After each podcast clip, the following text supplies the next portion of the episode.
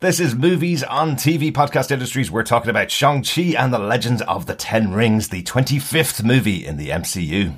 Pretty confused right now because uh, initially I thought your dad should definitely see a therapist for his delusions, but but then that dragon vomited a magical water map, and now I have no idea what's real. Is what he said about your mom's village true?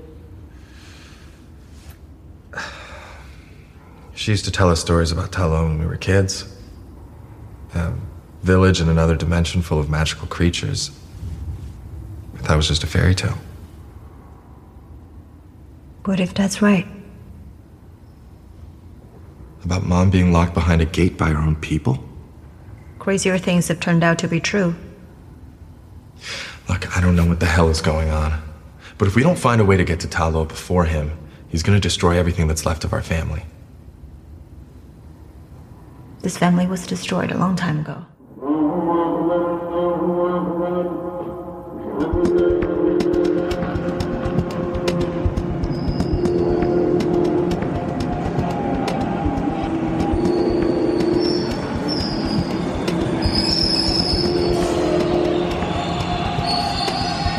Welcome back, fellow defenders, to Movies on TV Podcast Industries. We're back in the MCU talking about Shang-Chi and the Legend of the Ten Rings. I'm one of your hosts, Derek. Hello there, fellow defenders. I am one of your other hosts, John. And much like the Sean changing his name, I am Chiss. Yeah, that will work. Yeah, what a great way to hide your identity, Chris. Yeah. Exactly. Take one letter Chiss, out. it's Chiss. Yeah, exactly. I think we'll just call you Gina. I still giggled at that Uh, joke yeah, so me, much. me too. So good, so good. We are back, yes, talking about uh, Marvel's Shang-Chi. We did talk about Eternals last week, the 26th movie in the MCU. We did mention when Shang-Chi came out, we were uh, unfortunately unable to go to the theatre to see it opening weekend, so we decided to wait uh, for a while for it to come out on Disney Plus, which is now available uh, worldwide. Uh, that's not a promotion, I promise. Um, that is, uh, we, we are getting paid to say that, uh, but it is available on Disney Plus, so we decided to wait until it came out there to watch it. But will we reveal to our wonderful fellow defenders all three of us actually did get to the cinema to see this just at different times over the course of the last month. Yeah. So this is our second time seeing it, seeing it on the home screen. Um, it was so good in the cinema. My God, seeing uh, seeing this movie in IMAX was amazing. Uh, seeing it on that big screen, which it was built for, but it is great looking at it on, on TV again. I actually preferred it on my TV. I'm I'm one of those weirdos for some are reason. That is so Yeah. weird, Chris. Yeah. I think it's more just because I have a very big TV screen and I have the surround sound. Everything's the way I want it, and there's no annoying kids talking or the, there's no people. I, I suppose the reason I um, like it at home is there's no other people. You're you're the antisocial uh, superhero. Yeah, exactly. I, I I hate other people. It's like I'll rescue you, but begrudgingly. Like really, just don't touch me or my cape. You know? I love it. I love You it. go out. You go outdoors in your bubble suit. Yeah, exactly. I'm Bubble Boy. There you go. There you go. Actually, no. Be fair, I'm Bubble Man. There, Yes. Bubble Man. That could be your superhero name, maybe. And it could also be maybe an upcoming series on Disney Plus. Did you see all the announcements on for Disney Plus Day, uh, which happened yesterday, the 12th of November? Uh, so much stuff coming. It was like as if they just reached into the history of everybody who was born in the 70s and 80s and went, we're going to give you a TV show for, for something that you're interested in. You know, we was- had, we had the announcement of the, uh, the animated X-Men show is returning. Uh, with the original creative team, most of the original cast. It is 30 years since the show uh, first premiered, so uh, so some of the cast can't come back and and, uh, and follow up on that. But I was kind of going. I remember watching that when I came home from school as a kid. Who's Yep. this one aimed at? This this is. I This is aimed at you. Yeah, I mean, it, it's ridiculous the amount of content. I mean, I'm not complaining, but it, it was kind of like the, you know, the church fate or something, and it was the prize draw and just literally everything that you could possibly conceive of on the prize table being drawn. And I, I mean, to think that, you know, I think even I was saying when Disney Plus first launched, when are they going to get the content out there? Of course, in the middle of a pandemic, and now it's just like this avalanche of of new titles. Yeah. Um, yeah, there was so much. It it made me kind of um, want to run and hide, thinking of all the hours podcasting Well, to yeah. come, uh, and also just squeal with joy. Yeah, there's a few things we won't be podcasting on, but we will, of course, be podcasting specifically on the Marvel TV shows that are going to be on. So before we go into the Shang-Chi discussion, let's quickly just have a chat about the stuff that we will be covering and the stuff that was announced uh, yesterday. Is that all right? Yeah. Cool. Let's do it. Uh, cool. We got our first uh, big look at, uh, at Hawkeye, which is coming out in two weeks' time. There's a, a, full scene shown there, Yeah. which looked so interesting. So many little details in there that, that you can pick up. Um, love the fact that we now have a uh, hearing impaired uh, Hawkeye, uh, Cliff, Clint Yeah. Barton, uh, losing his hearing now since uh, since Endgame, and uh, it's already playing out in these scenes. The comic book character is the same, so uh, that was quite interesting. Um, and we're going to get Echo then. that means we get Echo. Absolutely Yes. announced uh, that we have got an Echo TV series, another character from uh, from the history of uh, of the comic books, created by David Mack, uh, a great artist as well. Yeah. So uh, really intrigued to see what they do with that. Uh, we had the announcement of a spin-off almost from What If, which is uh, Marvel's Zombies, a TV show in its own right, coming uh, from uh, from the studio that brought you What If. About that? I know. I'm really excited about that because, you know, even though we have seen an episode of Marvel Zombies and it didn't play off or pay off as well as I was hoping it was going to, there are, there is a universe vers- worth of stories of Marvel Zombies that they can now pull on. And it doesn't have to be exactly in the universe we saw in What If because Yeah, and know. and everyone was psyched that they did the Marvel zombies, Mm-hmm. um, irrespective of maybe where they landed ultimately. So the episode of, of Marvel's What If with the zombies, it, it was a it was a great teaser trailer. it was thirty minutes long worth of teaser Yeah. trailer. So yeah, job done. Absolutely. Uh, some of the other stuff uh, that we saw kind of for the first time yesterday, first footage of Moon Knight, Marvel's Moon Knight, which we've all been really looking forward to. Yeah, really cool. I love the I love that they had the the white suit um with the cape and everything. Yeah. Lots of uh moons as well, dare I say it, uh, in, in the footage, waxing and, and, and gibbous and, and waning, Waning. moons, uh, you know. It was also lots of night. Lots of night and Lots different of night and night. yeah. More some more night. Didn't see Yeah, so Frenchie. Didn't see Frenchie, I don't think. The sort of Moon Knight's right hand man. Yeah, Um, not sure whether he's even going to be in the series. I haven't seen any Yeah, particular cast. I hope so. him. But if you want to know more about Moon Knight, we should always plug, go over and listen to Into the Night, the Moon Knight podcast, who've been doing uh, monthly updates about the filming and about uh, some of the casting for the show. Uh, they will obviously be covering the TV show when it comes out, as we will here on TV Podcast Industry. Yeah. But go check them out. Ray, the host of that show, is one of our fellow defenders, and uh, we've I think we've all appeared on uh, Into the Night over the years. Yeah. Certainly have, yes. And So, um, go check that out. We we are big fans of Moon Knight. We are looking forward to seeing that. But we also got looks at uh, She Hulk, uh, Tatiana Maslany uh, as Jennifer Great. Walters. We got to see the back of uh, of She Hulk. Uh, And the side. and the side of, of She-Hulk, Yeah. but not Yes. a not a full picture of what She-Hulk will look like. Uh, and we did see an appearance of Mark Ruffalo in there, uh, which we knew was going to be uh, going to be coming, but uh, we do see him in there in this teaser trailer, right?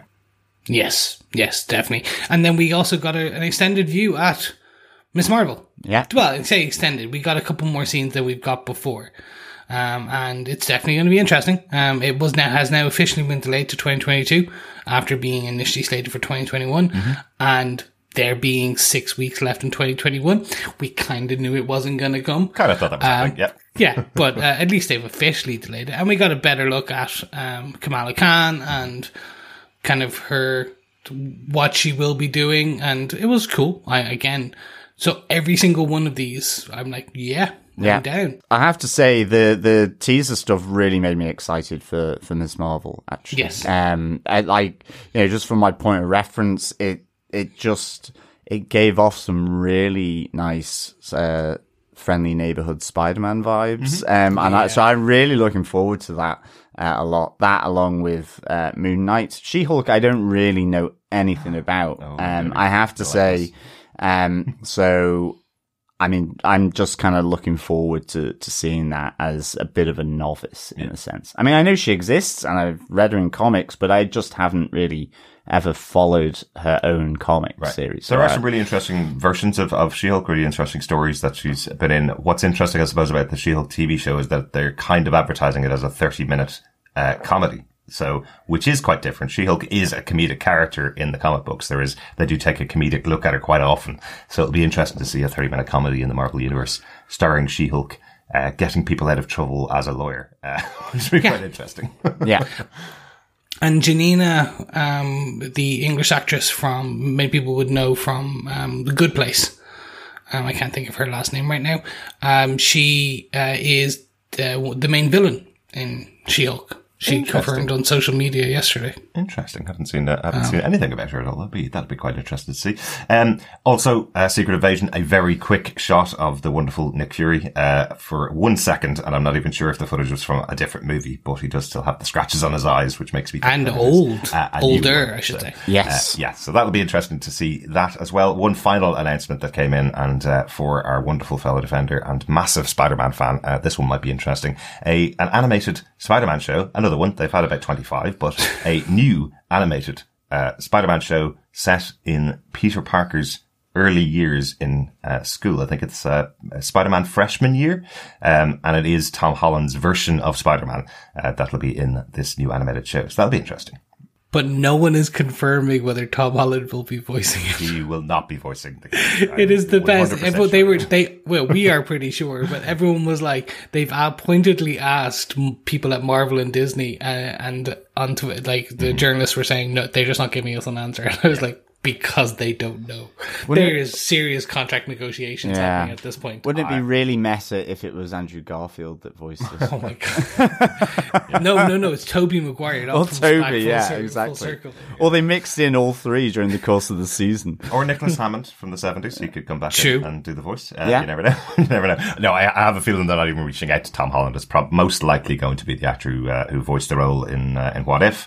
Um, Yeah. and potentially there's possibly the option of the, uh, the actor who voiced him on the, uh, in the Spider-Man game. So, um, yeah, we could, uh, we could see that. But, uh, but interesting that it's going to be in the MCU and, uh, the early years of Spider-Man. That's, uh, that's quite cool. I think that's everything that happened from Marvel on Disney Plus Day, yesterday. Anything, anything else that you guys want to add before we get into Shang-Chi? No, just some really quick, then funning, um, uh, kind of just titles. Just a reminder that we are getting Guardians of the Galaxy, the holiday special. We are getting Groot's I Am Groot, um, animated show. Uh, we got Ironheart logo treatment.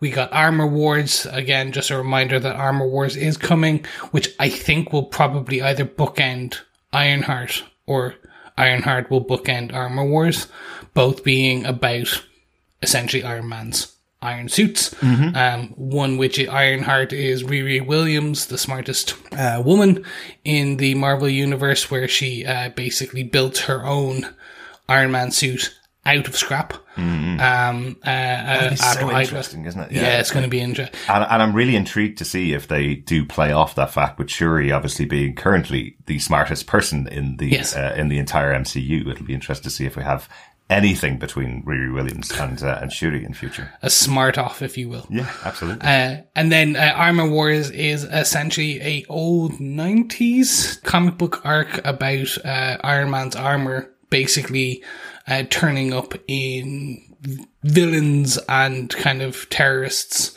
Basically, they turn up with the suits, and it was on Iron Man to then go find out how it was happening and get them back. Obviously, Iron Man is no more, so this one is about Rhodey sorting it out. Um, so it's going to be interesting to see how that one works out as well. yeah, that one's going to be really interesting. Starring John Don Cheadle as Rhodey again, of course. Hopefully, he spends more time in that show than he did in uh, in Captain America and the Winter Soldier. Uh, I think so. He did get nominated for a guest starring role for his two and a half minutes on screen, but hey, he deserves Hey. it. It's John Cheadle. He's an awesome actor. Um, right, that is definitely it for Yes. Disney Plus. Uh, Marvel edition uh, from yesterday. Loads of other announcements. Uh, go check them out uh, as well. Um, let's get into our discussion about Shang-Chi and the Legend of the Ten Rings, the 25th movie in the MCU, as I keep saying. Uh, the movie was directed by Destin Daniel Cretton. He directed the excellent courtroom drama Just Mercy, uh, starring Michael B. Jordan, Brie Larson, and Jamie Foxx. Go check that out. That was that was released uh, 2019, I think. Go check that out. It's available on Amazon Prime, I think. Really good movie. Really, really enjoyed it. It's actually an interesting fact. That was the third movie that Destin Daniel Cretton uh, directed featuring Brie Larson. Who also turns up here as her as her MCU character? So uh, Yep. they obviously have a very good relationship. Yep. It looks like you have to question: Were they on site for this, or was this just a second second unit just went off and filmed her in the corner somewhere doing this for the post credit scene? Oh, For absolutely. She doesn't need to be on site. They they basically can do the Star Wars hologram uh, now, nowadays. You can just go and film it and stick it in post, right? so uh, yeah, I, would- I would doubt she was anywhere near the set of Shang Chi for this uh, for this filming. Oh, I'd like to think that she was. Everyone was in a big room, and it was a big kind of cozy get together.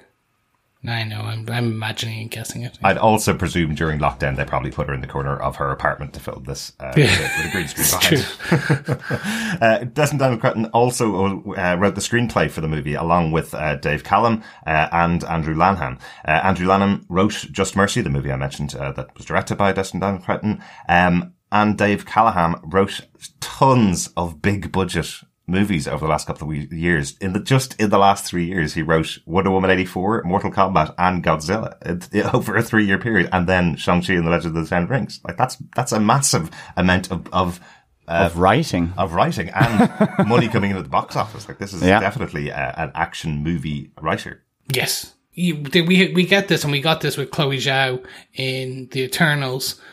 Marvel are taking these.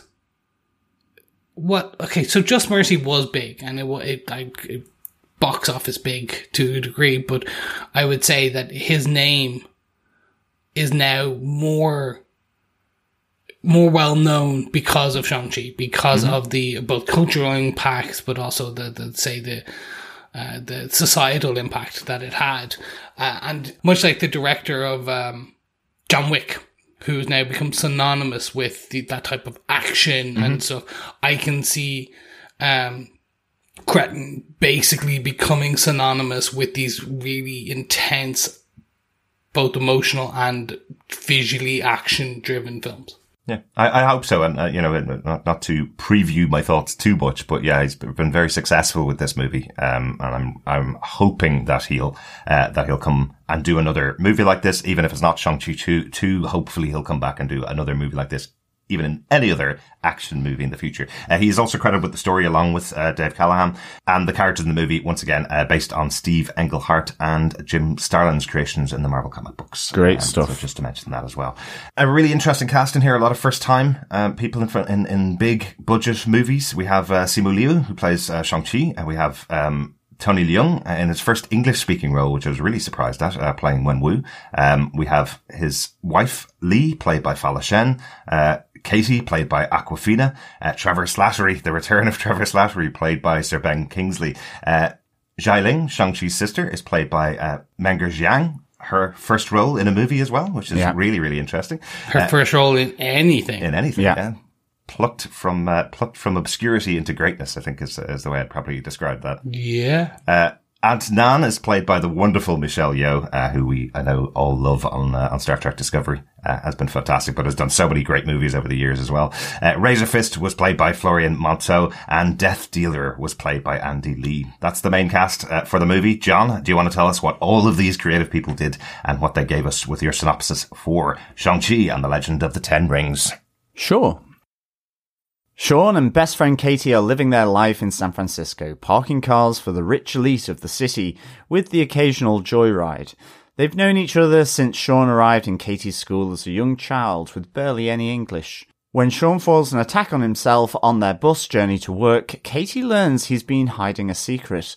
His name is Shong, not Sean, and he's the son of Wen Wu, the ancient and feared leader of the Ten Rings. Over the course of time, Wen Wu has harnessed the deadly power of a weapon known as the Ten Rings. Shang-Chi and Katie travel to Macau to locate Shang-Chi's sister, Xialing, to warn her of a potential attack on her. Xialing refuses to listen to Shang, but both are attacked and brought to their father's compound. There they learn that Wenwu was testing their abilities as he needs them on a mission to find Ta Lo, the mystical homeland of their late mother Li. But their father has been possessed by an ancient spirit, the Dweller in the Darkness, preying on his hopes that his dead wife is alive in order to get access to the mystical city. Shang-Chi and Xialing refuse to believe their mother is still alive and refuse to help. They are imprisoned with the last person that crossed their father, actor Trevor Slattery.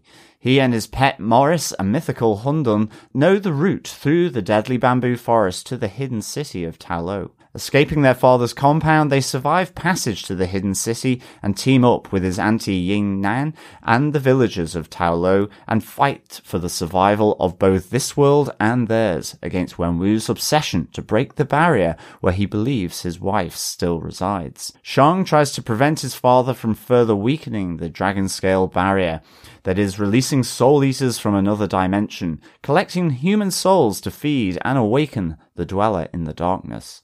As he faces off against his father, he is flung into the nearby lake, where his dragon heart awakens the great protector, who comes to join the fight. As he confronts his father again, he wins the right to command the Ten Rings when he uses everything he learned from his mother to best his father in combat. But as the barrier has been weakened by Wenwu, the dweller is released from its prison to consume the souls of the living. He begins by draining Wenwu, who is killed. But with his sister and the Great Protector, Shang uses the Ten Rings to destroy the Dweller and accept his powerful destiny. Big movie with lots going on. First, obviously, story in the Marvel Cinematic Universe of Shang-Chi. Um, so lots to cover, lots to kind of create this, um, epic movie really. It's uh, it's just over two hours and fifteen minutes, I think, is is about the runtime, which is yeah. actually not dissimilar to uh, to Eternals, which we spoke about last week. Um, Eternals introducing ten individual characters, Shang Chi introducing this whole new world and whole new society that we haven't seen before. I was uh, going to say indivi- ten individual rings, if you will. Well, yes, exactly, exactly. Um, what I was really intrigued to see, and I've, I've I've read a lot of Shang Chi comics over the years, but what I was really intrigued to see, well researching for uh, the podcast is that this has really been uh, a project that has been in development for many, many years. Uh, Stan Lee originally wanted uh, Brandon Lee, the son of Bruce Lee, to play uh, Shang-Chi back in 1990, I think it was, 1991, um, before the uh, the bankruptcy that uh, almost killed Marvel Comics. Um, but it was originally a plan that this was going to be something all the way back then. But there's also been directors attached to this movie in 2001 and 2005, two different directors supposed to be bringing this project to life. So really interestingly, we could have had this much, much earlier on in the MCU. Uh, we're now in phase four. We're now getting brand new characters being introduced to the, to the uh, world of the MCU, but we yeah. could have had this character in much, much earlier. Yeah, it's interesting. And um, I'm, to be honest, I guess things play out for a reason if you are to believe um, fate and, and destiny. And I, I, think, you know, I'm glad it's come out when it is. Mm-hmm. I, because you know it, it's able to link in with something you know like with Wong. Um, there's there's a lot of world building has happened in the MCU previously around um, magic and mysticism, and so in in a sense, this movie doesn't have to deal with that. It can just sort of plunge you uh, right in, and uh, like I mean, for me personally, um, this is up there with one of my favorite movies. Um, because I, I just thought it was so well done. Mm-hmm. Just everything about it, the, the, just the performances, but just that lovely mix of the, the comedy side of it, certainly from Awkwafina, mm-hmm. uh, but also just, the emotion. Um, I, I think Wenwu is literally, and I put in in uh, inverted commas, um, the best bad guy, and I don't think he is a bad guy, but I think probably one of the best um, dubious characters ever in the MCU. Yeah. If not for me, my top uh, character. I thought Tony Leung was just phenomenal, and um, just that whole character interaction between him and Shang Chi, mm-hmm. uh, and all the flashbacks. Um, yep was perfect. Absolutely. Yeah. How about yourself, Chris, and overall kind of view of the movie as well? Overall, to me, so the, out of the last three, so this film, Eternals, and Black Widow, so the, the, the beginning of Phase Four, this to me has been the greatest. Mm-hmm. Um, it really outshines anything, and I, I, to, I wasn't expecting it. I welled up in the cinema at some of these scenes yeah. because they're just perfectly emotional right balance and visual spectacles. And at home last night, I felt that same emotion. Yeah. yeah. And it's not, Endgame is the closest I've got to that. Mm-hmm. Okay. In a long time. Yeah.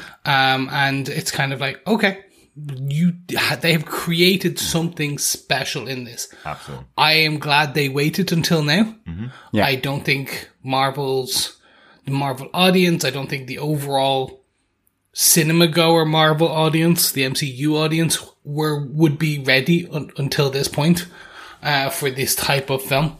Um, there are now like being there are some problems with the film.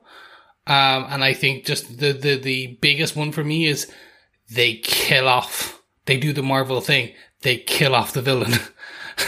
well, they kill off the bad guy. Right. And I think as m- I really wish we could have got, uh, Tony in it later on. Oh, yeah, Further yeah. down the road. Well, Yeah. I thought you were talking about the Dweller in the Darkness then. No, no, the no, no. villain. Yeah, okay. No, no, no, no. Apparently, he sh- he's immortal. not Yeah, anymore. no, no, he, not he anymore. comes- not no, anymore. No, no, no. Um, he, he, he's he's emulated. No, Yeah. that, does, that does not work. So close.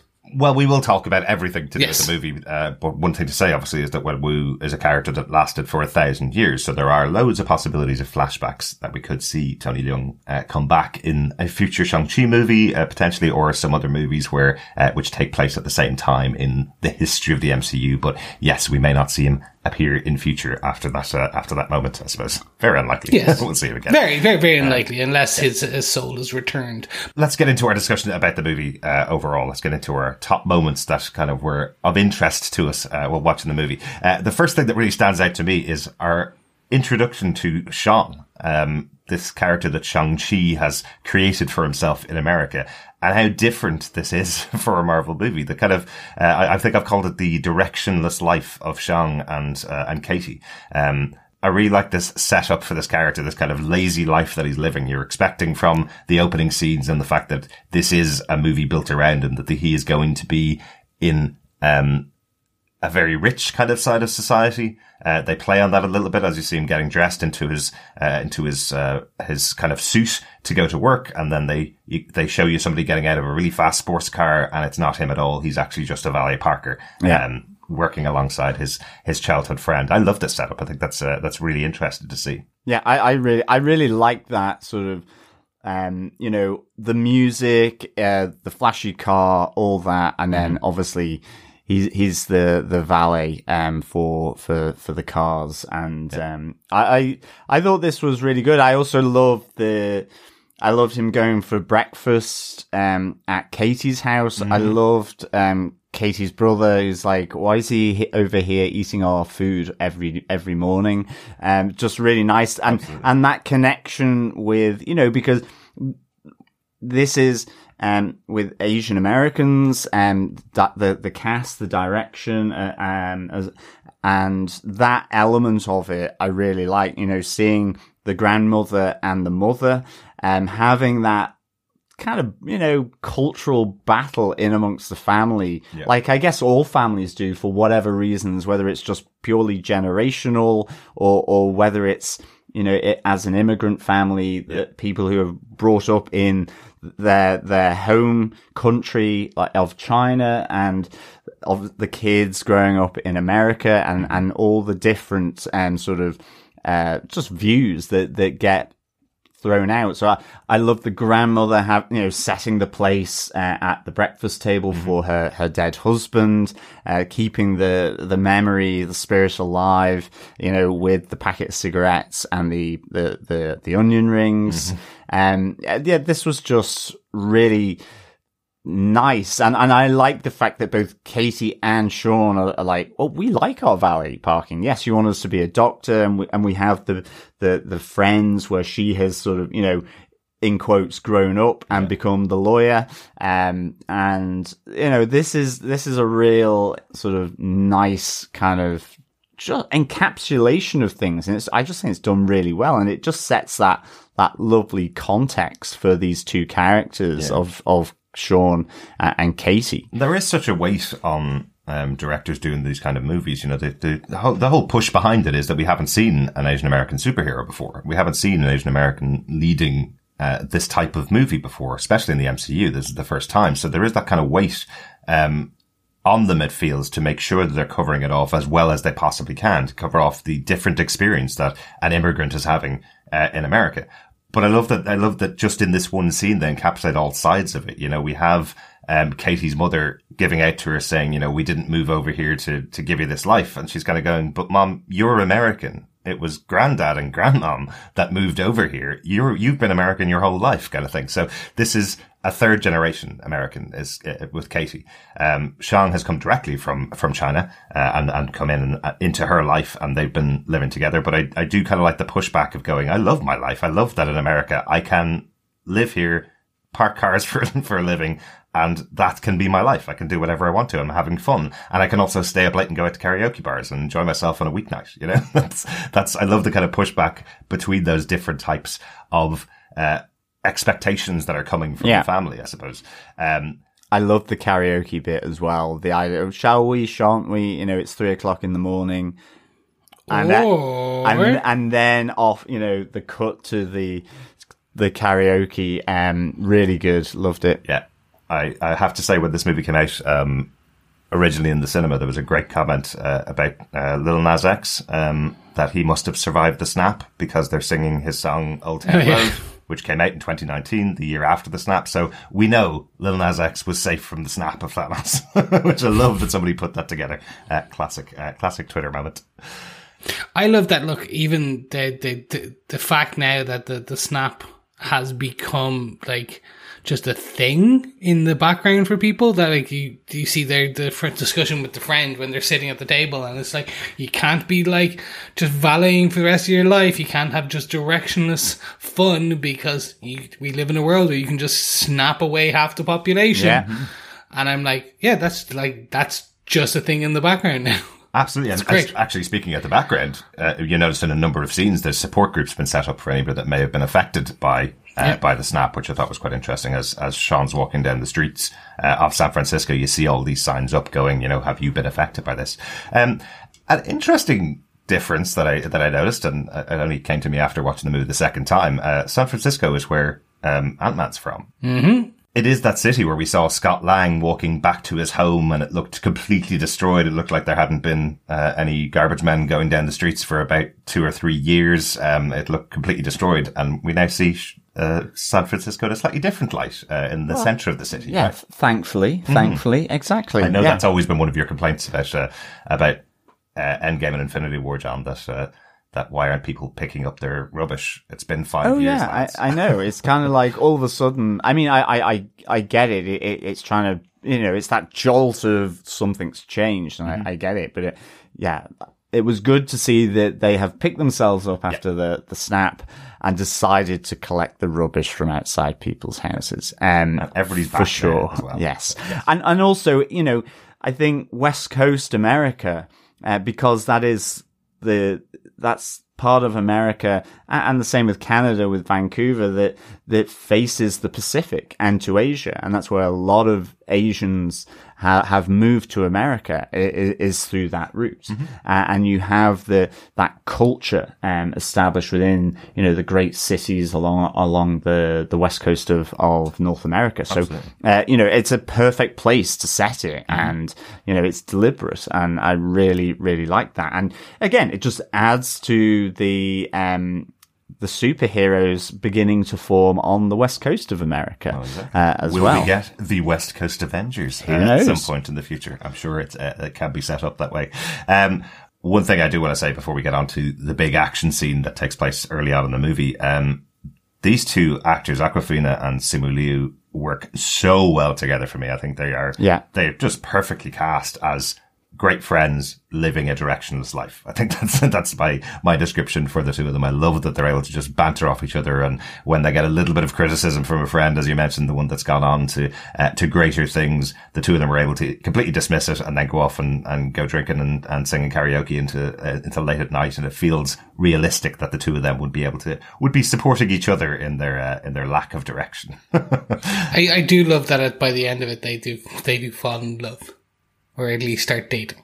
I was going to say that. I don't think they do start dating at all. I, I think this entire story is about their friendship and about how strong their friendship is. I, I'm really um, happy that Marvel didn't double down on it. Not saying that they won't date in the future, but I'm really happy that there doesn't seem to be a relationship between the two of them. They've gone through an experience together and they certainly are in love.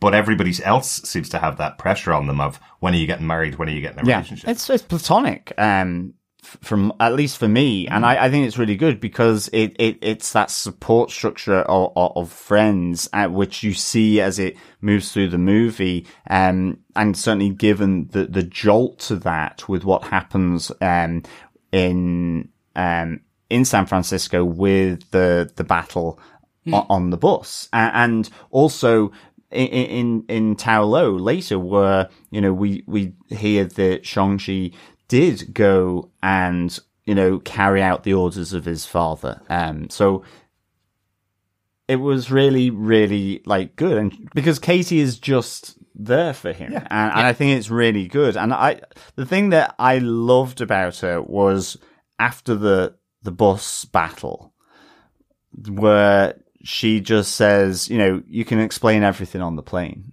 Um, Yes. It's just like, I don't care. I'm coming with you. And I was like, love it. Yeah. Fantastic I- Chris, I'm uh, of Chris the why do you think that there's a relationship between the two of them? I'd love to know. just at the end. At the end is the the the, the head on the shoulder. The the it moved from platonic to something more based on the head on the shoulder at the very end of Ta Lo, and then uh, when they are leaving the restaurant and um, things like that. I just I I, I get the feeling that it's moved beyond just based on kind of the body language, the touching. But I think they've left it purposely open to decide on when they go into number two, like whether they where they want to take that. But they haven't just like showed. That's why they didn't show them kiss. I'm pretty sure there was probably a kiss scene in there at the end, and they just took it out to be to give that ambiguity.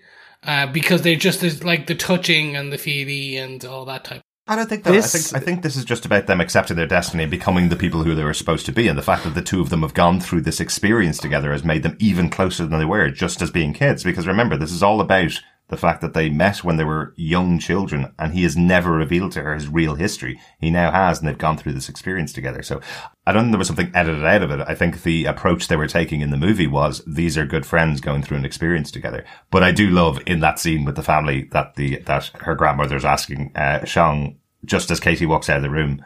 Um, so when are you two getting married? As if she doesn't still understand their relationship as to why this guy has been coming over every morning for possibly 10 years eating their breakfast. Well, exactly. If you, Maybe they're just friends with benefits, okay? Well, the it- benefits include breakfast in the morning and karaoke at night. well, say, yeah. I'm going to get seriously worried if you ever rest your head on my shoulder. Do, do, because I may want to karaoke with you and come over for breakfast. There you go. Let's talk about the bus battle in uh, in San Francisco. This massive battle sequence. Now, what I loved about this when I saw it at the cinema was this was a central feature of the release of the trailer. This bus battle. I did not expect a ten minute battle on a bus. Um, in the cinema, the, the kind of couple of minutes I saw in the trailer, I thought that was going to be it because you kind of got a beginning, middle, and end in that trailer of this one minute bus fight. But it is amazingly choreographed. Um, if you guys haven't seen the making of um, documentary that's on Disney Plus, there's the assembled documentary. It's about an hour long. It's definitely the best one that Marvel have done uh, for any of the movies or TV shows that they've done. They really give a good background into it. But one of the elements that they say about the bus scene that I thought was really interesting was the uh, two of the two of the stunt coordinators had worked with Jackie Chan in the past, and what they were trying to emulate in here, what they're trying to put into the performance was the way that Jackie Chan uses um, everything around him in his battles. That he's not just punching people in the face; that he's using everything around him, and that's what we see here with Shang Chi when he is kind of freeing himself from that uh, that persona that he's put on in front of Katie in the past. We see him fighting in an amazing style uh, through in and outside this bus. Oh, the bus battle, there are some really, really slick moves. Um, I, I love, um, Shang-Chi's move to get into the, the driver's seat. Um, it's just like so unnecessarily complicated, um, but amazing. Uh, he, he's hanging off the side of the bus. Um, the, you know, and the, you know, using that environment, as you say, but also, you know, the comedy aspect of, you know, whether it's uh, Razor Fists um, Blaze getting a little too close to his junk, uh, whether he's using the laptop, uh, whether um, he's just sitting down and waving to someone in the middle of the fight. There's some nice little nods here uh, to that style of Jackie Chan as well. Yeah. And of course, you know, the other great thing is all all through this, you've got Katie going, "What's going on here?" Mm-hmm. Um, and then because she likes a good joyride. She's um she's a, a good driver. She takes over uh, to try and sort of wrestle uh, control of, of, this out of control bus. A yeah. bit you know, a bit like Speed. Well, absolutely, yeah. I'm sure that's a that's a reference for it. I, I, did love that they had shown earlier on that Katie is an amazing driver because she did do that joyride in the amazing sports car. So, uh, so you know she could take over this bus and at least keep it on the road. Um, but I thought it was this was stunning. That was an amazing scene. Yeah, no, I absolutely loved it. Um, you know it's going to be something special when you have the guy from Spider-Man: Homecoming, which is, "Hey, you the Spider-Man of YouTube? Do a flip." and he goes, "Hey, fam, I'm back again. Uh-huh. Uh, now I've done some jujitsu and karate in my in the younger years, so I'm going to grade this fight." And you're just like, "Okay, they're they're starting up with the comedic element, and then you're, I'm like, oh, so because when I saw this in the cinema, I was like, I've already seen this fight." I've seen this in trailers. I know how it's going to happen. And like you said, you the assumption is with today's trailers, pretty much like most of the scene has already been shown. Mm-hmm. I was so wrong. It, it, it's fantastic because it just extends and continues out, and just mm-hmm. it like there's just uh, all the bits that you guys have discussed. And for me, it's it shows some of the different styles and the that or the different techniques that uh, Simu Liu Shang-Chi will show. So you do have him like swinging out of the bus. Mm-hmm. So you get to understand some of the, the gymnastic aspect of him as a character. And that is brilliant. And then you still, as you said, you still get to see the, the, the, the base character of who he is. So the kind of winking and waving at the girl, grabbing her laptop, like getting it cut in half, and then giving it back, going "Sorry." Yeah, yeah. yeah. I mean, do you know, do you know my favorite uh, little uh, piece of trivia that I, another one of my favorite pieces of trivia that I've heard this week is that uh, because that's a Hewlett Packard laptop that she's using, even though it was cut in half, it's okay. She'll be able to recover her PhD that she was working on because the hard drive in a Hewlett Packard laptop is on the left hand side. So yeah. she's okay. I love that people research this kind of stuff. Yeah. and I could just read it out on the podcast. That's it. And I mean, like, I loved, um, the the move with his jacket where he's taking it mm-hmm. off and putting it back on again whilst he's fighting the guys and the sort of the double leg kick to the sides oh, yeah. and they were just like phenomenal for me. I was like, this is so awesome. And, and one thing that did yeah. twist quite well from the trailer to the movie, Awkwafina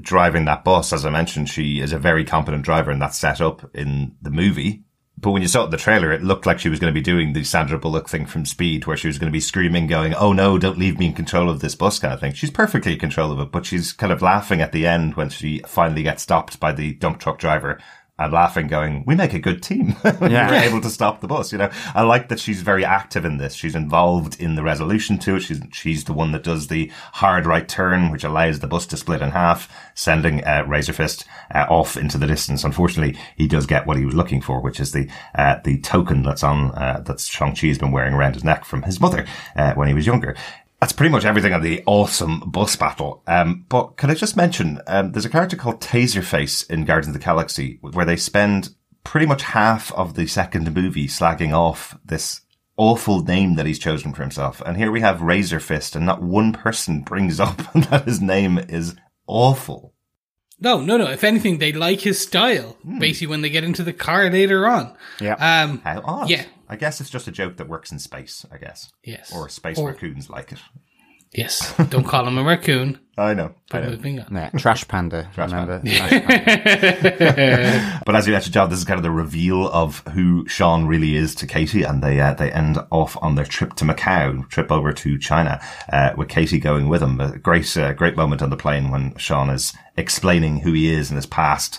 Um, a, a absolutely great line that comes through where he's you know, he's telling this really emotional story about, um, about his father training him to be an assassin. He's uh, sent off to murder the person that killed his mother at 14 years old.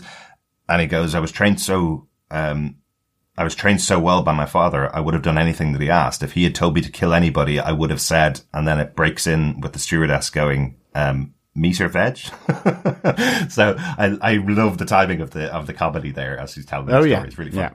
Really good. And also the name change logic uh, skit from from Katie, uh from uh, Gina to Gina, um, I thought was just really good. Yes, Sean being the Americanization of Sean. Um, yeah, just like Gina to Gina. Um, love it. Yes, and, and Michael to Mike, I guess. Yeah. Um, yeah, it, it, was again. It's just another part of their interaction, um, which is is really good as they head on over to uh, Macau uh, to to go to the Golden Daggers um, to find uh, his sister um, Xialing. Yeah. This is my favorite bit. Yeah, loved This it. really is. It's just so much about this. So Macau is it looks beautiful uh, in so many levels. Uh, it's like the Las Vegasy type Yeah.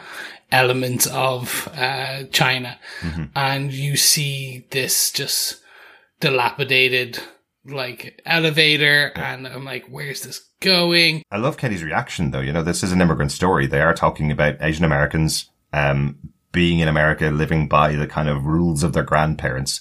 And then we have Katie actually in China and it's the first time she's ever seen anything, anything like this. So I love that the way Awkwafina kind of plays this moment of being kind of overwhelmed by how how amazingly different the city of Macau looks before she gets into the elevator and then she realizes, mm, um, is this structurally sound? Yeah, yeah, and I really love this introduction that we get is to John John to Wang Yi Chen, who is just kind of this over the top. Uh, he's like, oh, I can do ABC too, because he's spe- originally speaking in Mandarin. Mm-hmm. And you then you just get the introductions to the fight pits, and Yeah. What an introduction! Absolutely. I love the flow of this. I love, I love that, you know, Shang thinks he's signing to get into the club, but actually he's signing up to uh, get into the fight tournament.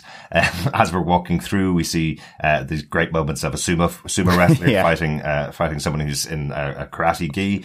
Um, we've got a, a Black Widow is in, is in a fighting ring Yeah. there as well. Yeah. And we also have someone powered by Extremis, uh, Yes. in one of the other, uh, one of the other places. I, I love this. This is one of those ones that was great to watch on TV after seeing it at the cinema because you knew it was coming up, so you're able to pause a little bit and see uh, some of the other fights going on. But you're right, Chris. We do get quite a big battle going on uh, in the arena. I wish this had been kept a little bit more uh, silent before Yeah. going to the cinema, but it is great seeing Emil Blonsky, who is Abomination, uh, fighting the wonderful Wong from Doctor Strange.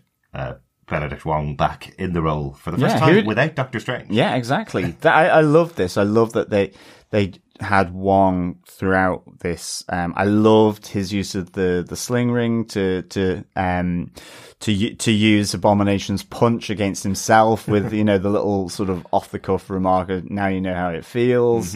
Um, and and ultimately the, these two anyway are seemingly sort of sparring partners anyway as they head off after the fight.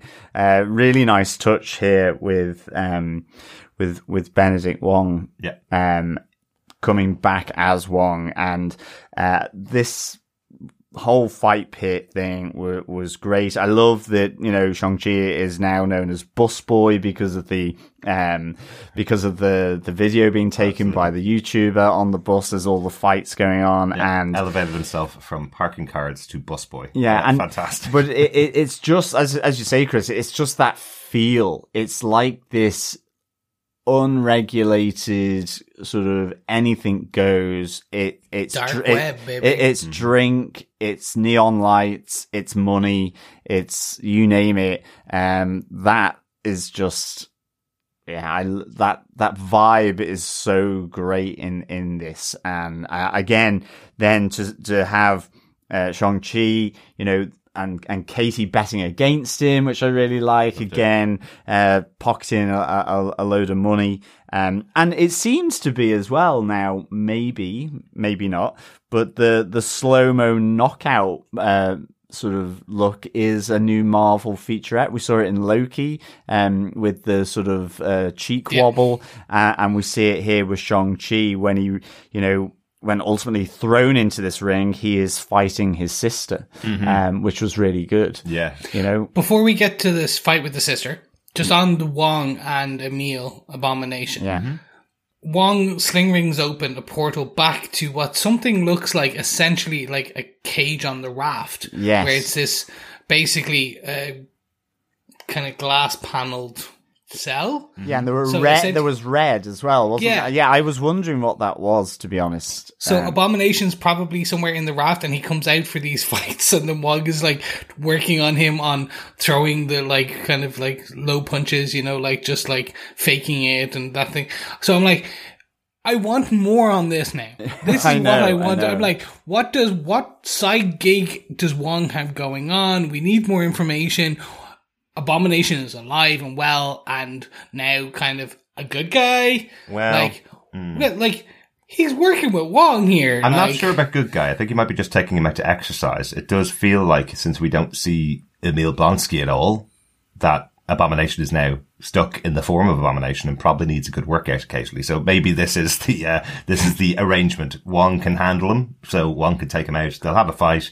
It's been established in the MCU that Wong is absolutely broke. He doesn't have a penny to his name. Uh, he couldn't even buy a sandwich for himself. Well, that's uh, true. Back in Endgame, the last time we saw him. So, uh, so maybe this is just his way of making a bit of cash, uh, so he can buy sandwiches for himself. But we will see more of, of uh, Abomination. Has been confirmed that the character will appear in She-Hulk. So I'm sure this is just a little bit of setup uh, as to where he might be uh, during this time. So he may be on the raft after the uh, the Battle of Harlem, wasn't it? When he the last Yeah. time we saw him uh, when he fought against the, the Incredible Hulk uh, back in in that movie, which Norton is once again being incorporated back into the MCU Yeah. again, which I love. Uh, I mentioned it last week on, on the Eternals. We had a piece of feedback saying they were hoping that Marvel wouldn't ignore everything that happened in the Eternals because of some bra- some bad um, press.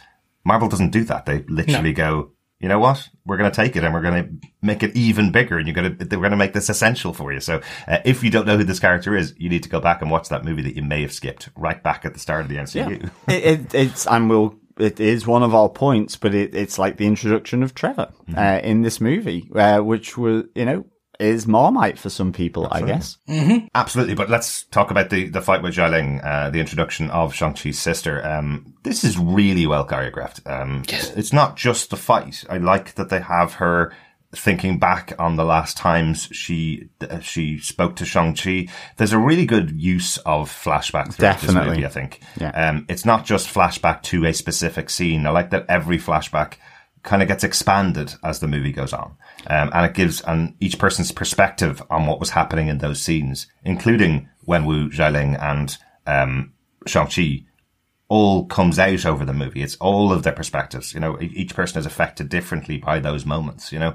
Um, we see that she's been left behind by him. We have that, that conversation later on. And I like that this is playing out in her mind. She's about to kind of walk away when Shang says their father's, um, coming to get her. She's about to walk away and then she remembers why she's so angry at him that he left her there in her father's care when she was only, what, about six or seven years old? Yeah, and which gives us the slow mo knockdown when she come when it comes back out of the flashback. Um, yeah, I mean the the fight, you know, it's it's the literal fight between them, but it's that that sibling fight that's happening uh, around all that pent up anger, frustration, disappointment, you name it, um, from being uh, siblings. Uh, and I thought this was this was really good. And again, Xialing, uh, what a great, great um, sort of response uh, or riposte to, to Shang Chi. You know, he didn't come back after three days. Three days turned to one week, to one month, to one year. And, and I love that she says, and after six years, I realized I didn't need you. Um, and creates, um, the golden daggers and has her own life. And, you know, even seeing her as the little girl watching, uh, being prevented from practicing with the, the army of the Ten Rings, um, she, she's off, um, training herself. And again, the, the, there's that nod in the movie as well, where she says, I watched them train and then I did it better. It was like, real like the self determination, the self resilience um of, of her. Uh, so I, I loved um I loved this character uh, and and the strength that she had um and just all the way through the movie. But th- th- this fight was just that great introduction to her. Yeah.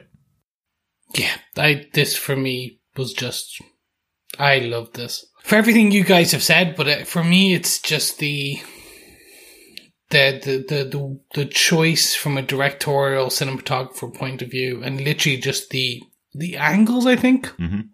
that he chooses when he's swinging the camera around as to follow the action of the fight.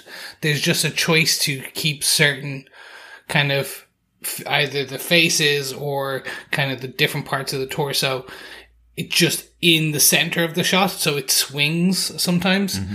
Um, so as a way just to kind of draw the eye. So you're drawn to the fist or the, the kick Yeah. or just the, the, the, where say, um, Sean, Sean, when Sean, you know, not Sean, Sean, uh, when Sean is, um, about to hit her and then stops because of the, uh, the, the choice that that fist is in the center of your eye line. It's the center of the screen.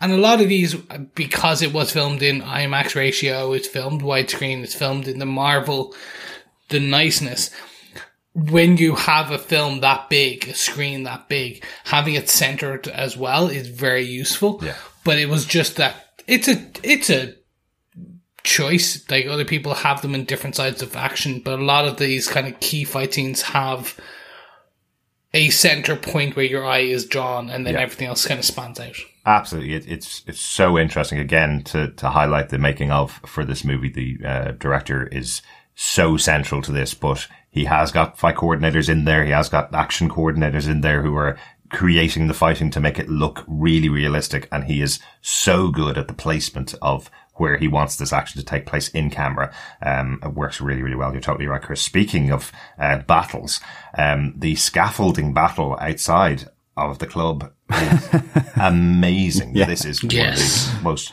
interesting fight scenes I've seen on screen in such a long time.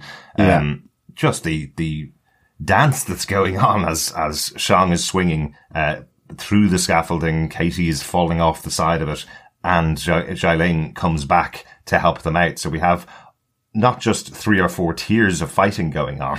We have an entire building of fighting going on with the, with the Ten Rings coming to attack. I think it looks amazing. And I remember seeing this in the cinema specifically. And my leg, my legs started to wobble from the, uh, from the height up that's, that's, uh, being shown. It really does, you really do feel that height, um, of, of where they are in this fight. But that's it, you know, it is fantastic action on bamboo scaffolding. But for me, Katie is giving me my perspective of, oh hell no, uh, I'm not getting on there. I love that. Um, I, it, and you know, the- all the action was just amazing how they moved between the different layers of the scaffolding, all that kind of stuff. I loved it. But I was always there with Katie, um, from the start of, I'm not getting on that thing to when she's, you know, hanging out on a limb. I mean, whatever about falling and, you know, being caught at the last minute by, uh, Xialing, uh, is I was just, yeah, I'm with Katie here. I, I would have been a hot mess uh, at that Yeah. stage uh, for sure. I also would say this probably, you know, the subtitle for this scene would be "It's Raining Men." I just was thinking of all the passer passerby uh, down below with all these guys just falling out the uh, out of the sky. I mean, it, it'd just be a shame that they would kind of be raspberry jam on the floor, um, rather than you know, sort of, I guess, nice raining men. I guess, uh, but it, it's just like. I wanted to see. That's the only thing I didn't see da- when when the camera looked down. I would have loved to have just seen this sort of sort of collection of bodies that had accumulated from all of these um, ten ring army soldiers being sort of knocked off this um, off this scaffolding. Yeah, but uh, it was great, great action. Uh, loved the perspective of Katie. Uh, it really brought you into it Yeah. um, as as the audience. So yeah, this was cool. Yeah, really awesome. Yeah. It's tough to describe because it is again is just a, so visual in terms of Yeah. how they the gymnastics elements of it. This, if anything, reminds me of like Tony Shand, like from like the raid, whereas there's elements of almost Parkour. Yeah parkour Yeah. um, to it as they fight and punch and kick, and you see Shang Chi trying not to, trying initially not to kill people because he wants to, or they kill the last person because he wants to find out, kind of what why they want, where is everything, where's the dad, and then you have the sister just kind of axe kicked down, going, "Don't care, bye." Has America made you soft? You know, Yeah. this is this is very similar to her character in the comic books. Now, the story of Shang Chi in the comics is very different from what we see on screen here, but but his sister is still heavily involved in the Ten Ring Society or the society controlled by his father. That changes quite a lot in the comics. She's still heavily involved, and Shang Chi has separated himself from that society. So I like that they still incorporate that here. She's a she's a um, darker character than Shang-Chi. Uh, she is still kind of going along the same side as her father. Um, she is, uh, willing to bend the rules and willing to be on, uh, on the other side of the law, where Shang-Chi definitely doesn't want to murder anybody. that's kind of, that's kind of where it is. Uh, one final thing that I'd say about the, about the fight scene scene itself, and this is kind of, indicative of how they've approached the fight scenes within the movie. It does really feel like they're wringing it for everything it's worth. They're effectively saying, we did a bus fight scene and we are using it. So no other scene that will ever be filmed on a bus with a fight sequence going on can can think of anything that we haven't thought of. And they do the same thing here with the scaffolding scene. There's so many great moments in here that you're that you know they're wringing it for everything it's worth. Even that great scene where we have Katie being attacked by one of the ten rings, and it turns out it's taking place in the window behind her, and they flip the camera around to see what she looks like in the real world before she's hit. I love those elements that they put Yeah. in there. It's it's like it's like a statement of intent going, you wanted a you wanted a big action movie with um one-on-one battles going on and we're taking taking place at scaffolding you will never see another movie taking place with a fight scene on scaffolding that will be able to do anything that we haven't done before Yeah. so uh, totally big props for for this fight Definitely. okay well let's get to the central heart of the movie uh, with our third point i would say um, the heart of the movie, I think, Definitely. is probably between Wenwu and Li. Um, Wenwu being the father of Shang-Chi and, uh, and Li being the mother. Um, the movie opens really with the kind of story of Wenwu, which I like is told with the idea that it's all myth. There's no absolute confirmation of where he got the ten rings from. It's just that he has them and he's lived for a thousand years, killing everything in his path to get money and power and, um, and respect effectively. And that is the, was the only goal until he met Li. Yeah. Yeah. I mean, I, I definitely, this is the heart and soul of this movie. And, and it's not just with Wenwu and Li. It, it's, it's their relationship, but it's the relationship to their children. And again, coming back to the flashbacks, you know, like we, we've mentioned already from the fighting ring.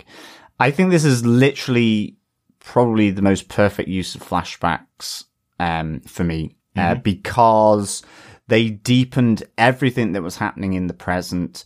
Um, because ultimately this was a family drama spread out over thousands of years and re- concentrated in, you know, the, the lifetime of both Shang-Chi and Xialing, um, with, with how their father treated them with, uh, ultimately the death of, um, Li. Um, but it just built the characters in the present by showing what they'd gone through in the past and where the flashbacks um, ha- were were located.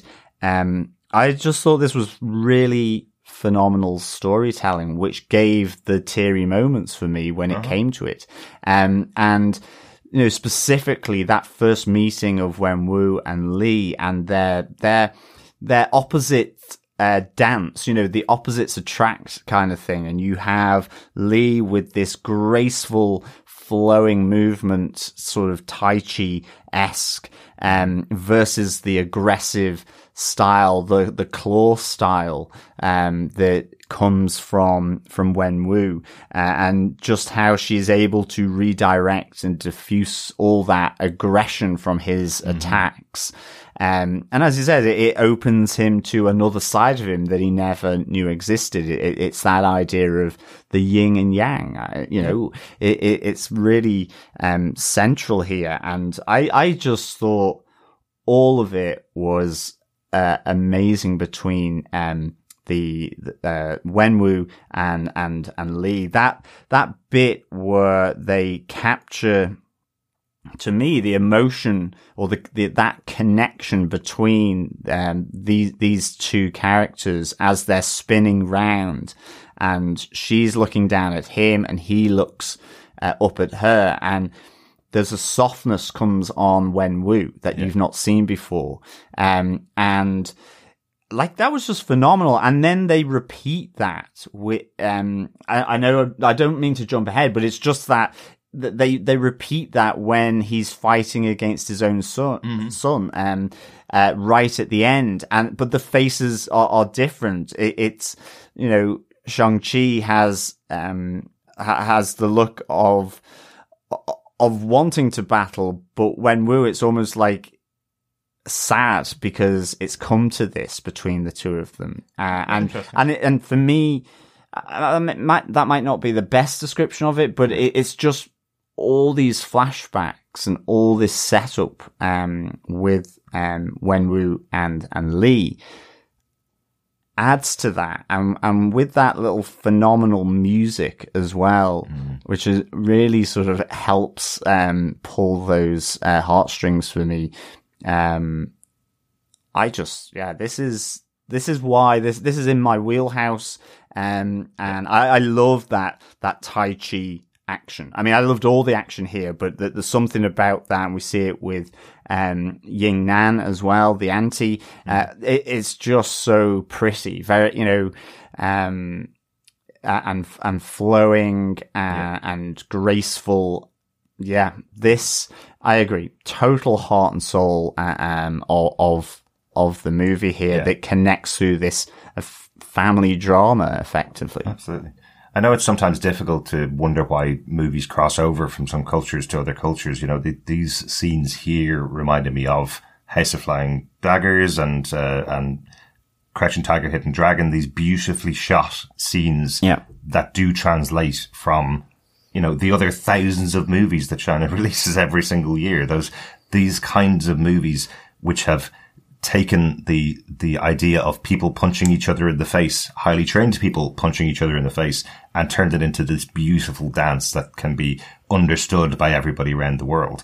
Um, and I think they accomplished that here in Shang-Chi. They really, have created something that is beautiful to watch. And as you say, you can see the emotion in the scene. You can see that playful meet cute that you get in every other movie. You can see that in there in this fight.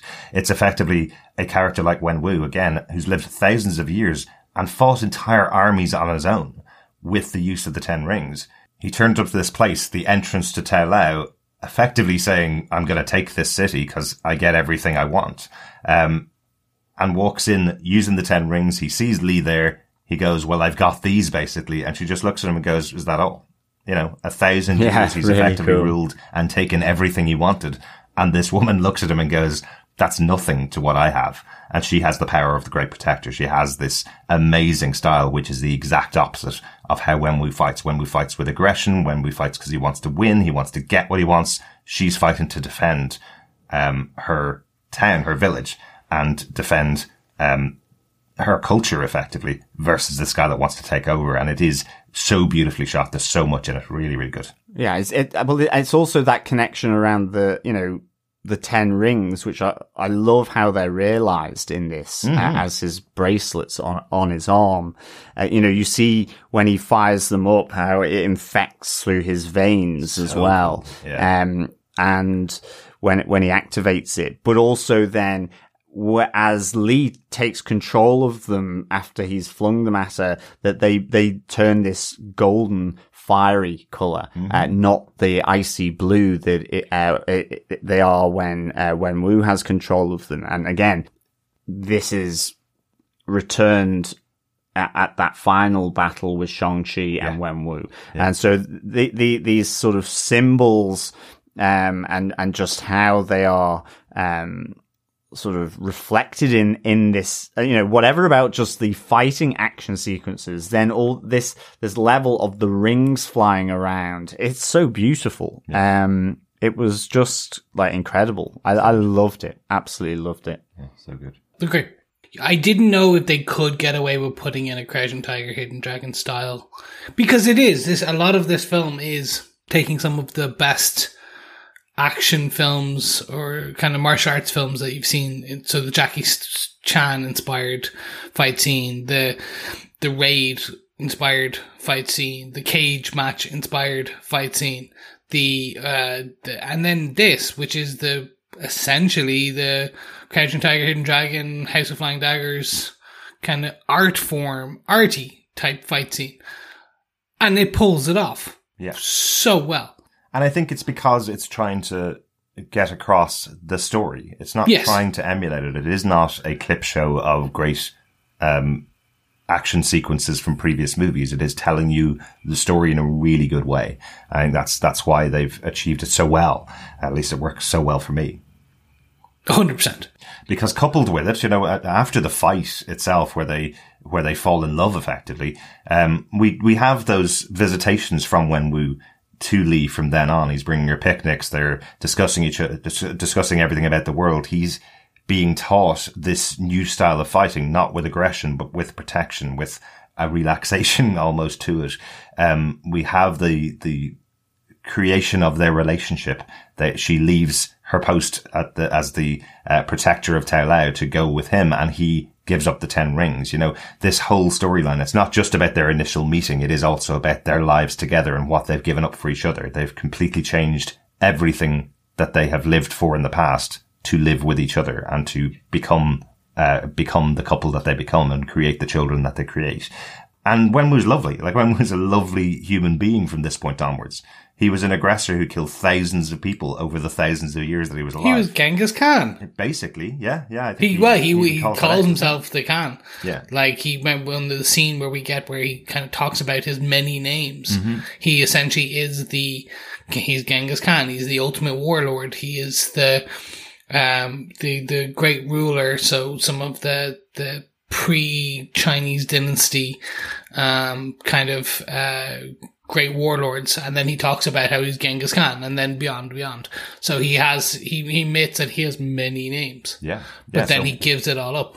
absolutely. So whether he's a bad guy or a villainous character in this movie, he certainly was for thousands of years before Yeah. meeting Li. Yeah, and I love I love that juxtaposition of you know the dancing game with the kids as well. Uh-huh. You know, because as I say, it opens up with him effectively taking on an entire walled city, uh, and it ends up with them you know watching movies slobbed on the couch uh, under a blanket with the two kids playing the dancing game. Uh, like it's just really really good. I love that. Yeah, because they do Um, say the Ten Rings aren't just a power weapon; they are something that's making him um, invincible or eternal or immortal. Yeah. Um, and once he takes them off, he will age. So he the the, the line from uh, from Tony Leung where he says this is a reason to age is meeting Li. I think that's uh, and and having the children. I think that's a beautiful uh, moment for for the characters. But this all plays into the story. This this idea that him losing Li was the worst thing to happen in his life. Him meeting her was the best. Um, and it pushes him over the edge to the point that he does turn Shang into a killer. He, tur- he turns his eight-year-old son, who was really protective with, who was just, as you say, slobbing on the couch watching movies, um, doing dance tournaments at night. He now turns him into another one of his forces, basically. He wants him to learn the power to kill his mother's killer. That's his whole modus operandi from here on after Li dies is that he distances himself from the love of his children and effectively is just looking to push Shang towards the, um, the Ten Rings and towards the, uh, taking over from him as, to, when he returns to a warlord. Yeah. And pushing Xialing away because she reminds him too much of his wife. Yeah. Yep. And I mean, it's so brutal, just the, what the young, um, Shang-Chi has to go through. I mean, with the, the bloody knuckles, I mean, where he's being smacked by big hefty sticks, I was like, I, I, I just wouldn't be able for that. Yeah. Um, you know, I, I'm kind of there going, I'm such a wuss, um, that it is literally, you know, someone would do that once or, you know, I'd hit, I'd hit the, the, the training post I'd probably just shatter my entire hand and I'd be out of action for six months and I'd be like, nah, I don't want to do that again. Um, can I, I don't know, read a book or something? Uh, you know, I did joke with my wife. I was like, I really wish I had a death vendetta um, when I was a kid because I would have basically been, like I would have came out a lot better. I would have been my best self. I would have looked like Shang Chi if if if if if it just took a vendetta like that and like being a child assassin, I would have done it. I'm Yeah. not gonna because it. he hey he's kept up the regime. He gets up every morning. He does his push-ups to kind of hip hop beats. Yeah. I I need that. I like I basically pulled myself out of bed and tried to work out this morning, and it took about two coffees to even get going. Yeah, like, exactly. It, it's almost like, yeah, I, I would love to be doing all that spinning and flipping and have that sort of spatial awareness around myself to be able to do all these moves that, that, and I'm like, yeah, I, I, I kind of, I, I'm, like, yeah. yeah, it's, it's never going to happen. It's kind of like, I, we I'm, never I'm know. like, we could get we Yeah. if we get cast like Kumail Nanjiani like in Eternals. He got cast in the MCU and got the Marvel Labs. We just have to we just have to wait. We have to wait for our turn. We will get cast at some point. They're going to run out of actors for the MCU, and they're going to have to come to people like us. That's and then it. that's where they pay for the Marvel Labs. Do you know, I was thinking about this. Maybe we should write the Banshee movie for, uh. From Irish perspective. Has to all Yeah. feature Irish actors. There you go. That's a way Yeah, to yeah, get us that, in that there, right? Yep, there you go. That does it. Um, Sean Cassidy. but I do love um, the young actor who plays uh, who plays Shang Chi here, and the, the especially the youngest actor because you get more of him on screen, and it does come across that what his purpose is after losing his mother is to please his father. He is totally in love with Wenwu. He totally wants the respect from his father, and you can see it from that first moment when he's being taught and effectively does break his fist uh, when punching that pole. Um, the blood coming out of it, you can see that he's pushing himself Yeah. for his father's um, love over and over again. Even after seeing what his father does to the to the people that um, that he feels are responsible for the death of, death of his mother, that's a, a fantastic scene where we see on the face of young Shang Chi him watching his father take out this entire group of um, of bad guys, effectively who came to kill his mother. Definitely. Um, it's such a great scene when we see it all all in the mirror played out. Definitely, and he is as well, as you say. He's looking for that affection, um, the the love, the acknowledgement of his father. Um, but it contrasts with how he got that from from Li, his mother, Yeah. um, in, in so in such different way, um, uh, and in terms of how she um, taught him her style of fighting uh, as well. And so it is it is there. You see the love for his father, but there's it there's the tension that there's there's that outward force that ultimately when he goes off to do that mission to avenge his mother, um, that there is the decision made as a result of what happens there, um, where he doesn't go back to his father. Uh, Absolutely. you know, so I love that it remain, it keeps that tension all the way through. And, and you're right, you know, um, that interaction between the, the, the different stages of the family unit, the different ages of Shang-Chi growing up, uh, with, uh, Wenwu and also, uh, Li, his mother, that is, is just, as I say, it adds so so much to the whole story uh, emotionally uh, and the depth of it. Um and yeah the the young actor uh playing um Shang-Chi is is, is really good. And I I love the little talk between him and the young Xialing as well, uh, just as he, he's going off, because again, it, it connects back to the fight pit, um, of, you know, three days turned into one week, turned into one month. Yeah. And it, it just is so, so good. Um, I loved it. It is, and I love both of the actors that play the young Shang-Chi for different reasons. I love that it's just that innocence of the young eight-year-old Shang-Chi, but the, uh, the, the kind of montage that gets 14-year-old Shang-Chi to where he needs to be, the power he needs to be to go off on this mission. Um, he has an amazing fight sequence in, in the ring at the Ten Rings compound. I think that's, uh, that's a great sequence as well. Yeah. Um, really great casting for, for all of those actors forming Shang-Chi. Um, now we talked a little bit about the kind of flashbacks and the, the expanding of the story as, as the movie goes out. There's an interesting kind of element here that isn't really this part of the movie. What we hear is that when Wenwu knew absolutely where his children were and he gave them 10 years to get their acts together so that they could then come back into the 10 rings. What we don't hear here and what we hear later on in the movie is that Shang-Chi actually did carry out the murder Yes. of his mother's killer and then didn't return. We've thought up to this point that he left um, went into the wilds of America and disappeared by changing one letter in his name.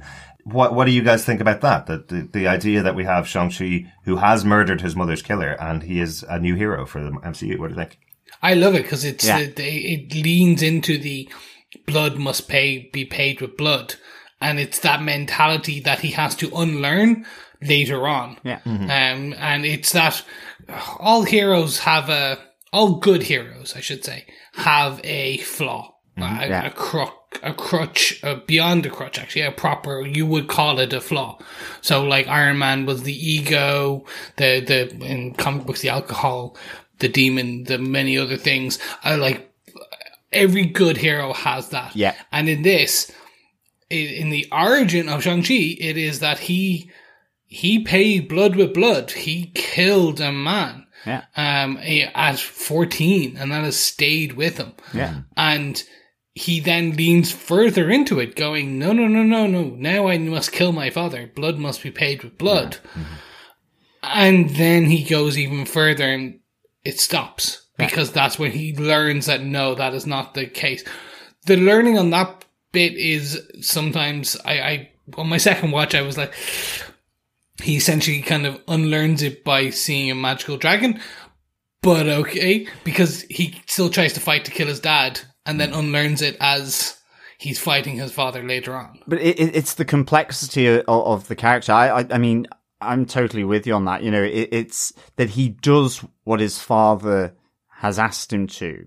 And Yeah. at that moment, though, the tension of how he's been and how he was brought up by his father and his mother whilst his mother was still alive mm-hmm. snaps and comes to the fore so that he doesn't go back to his father. But then, as you say, the anger, um, he projects onto his father. You know, his father blames him for the death of his mother because he was there and he just watched.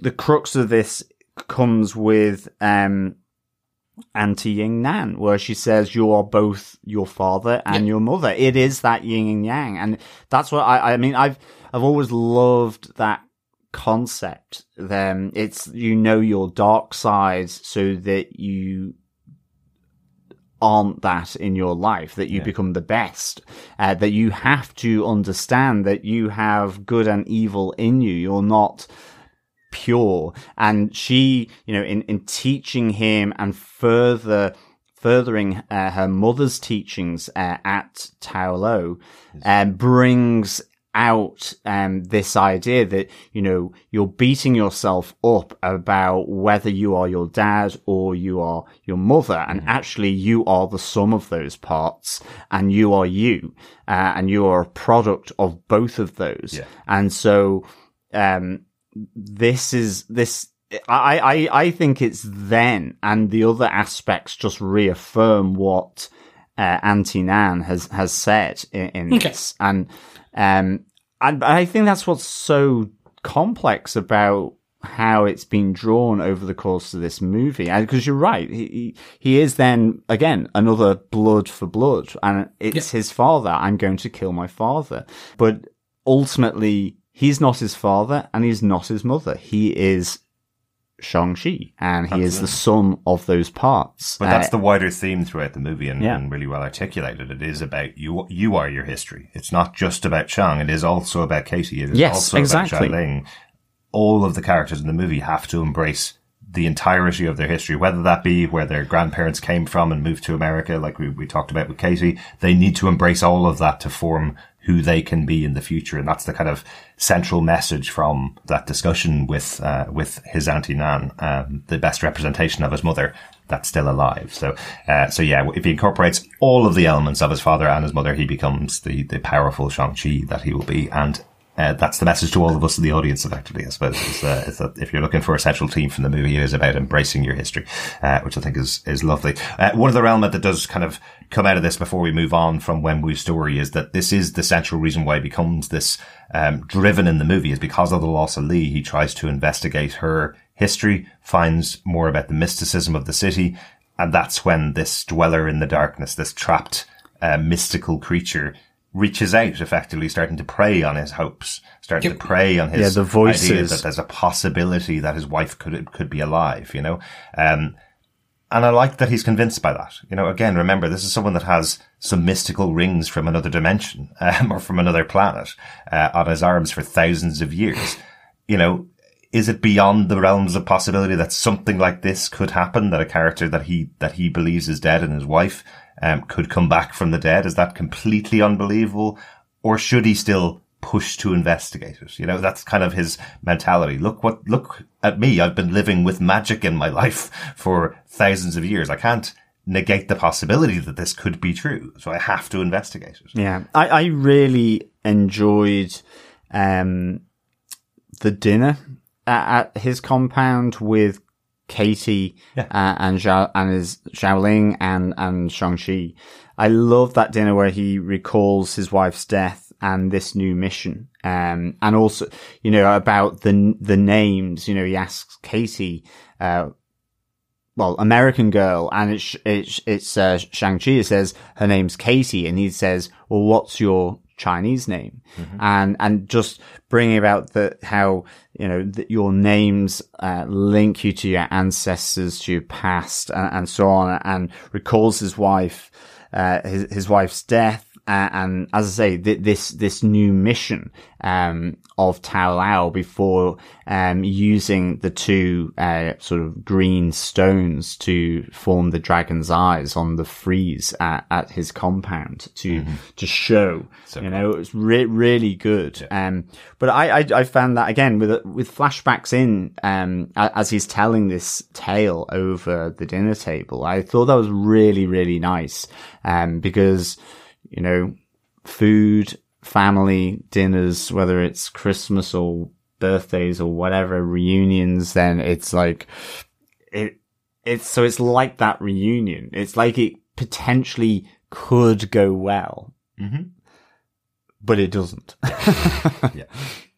Exactly, especially because they end off in prison. uh, in- Yeah, in exactly. So how how much less well could it have gone?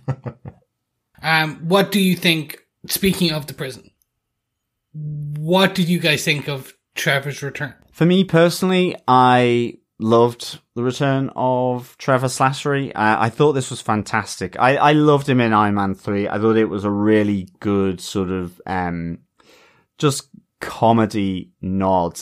Irreverent to the source material and so on. I loved the one shot where he is in federal prison and is effectively taken out by one of Wenwu's, um, minions, uh, and brought back to him.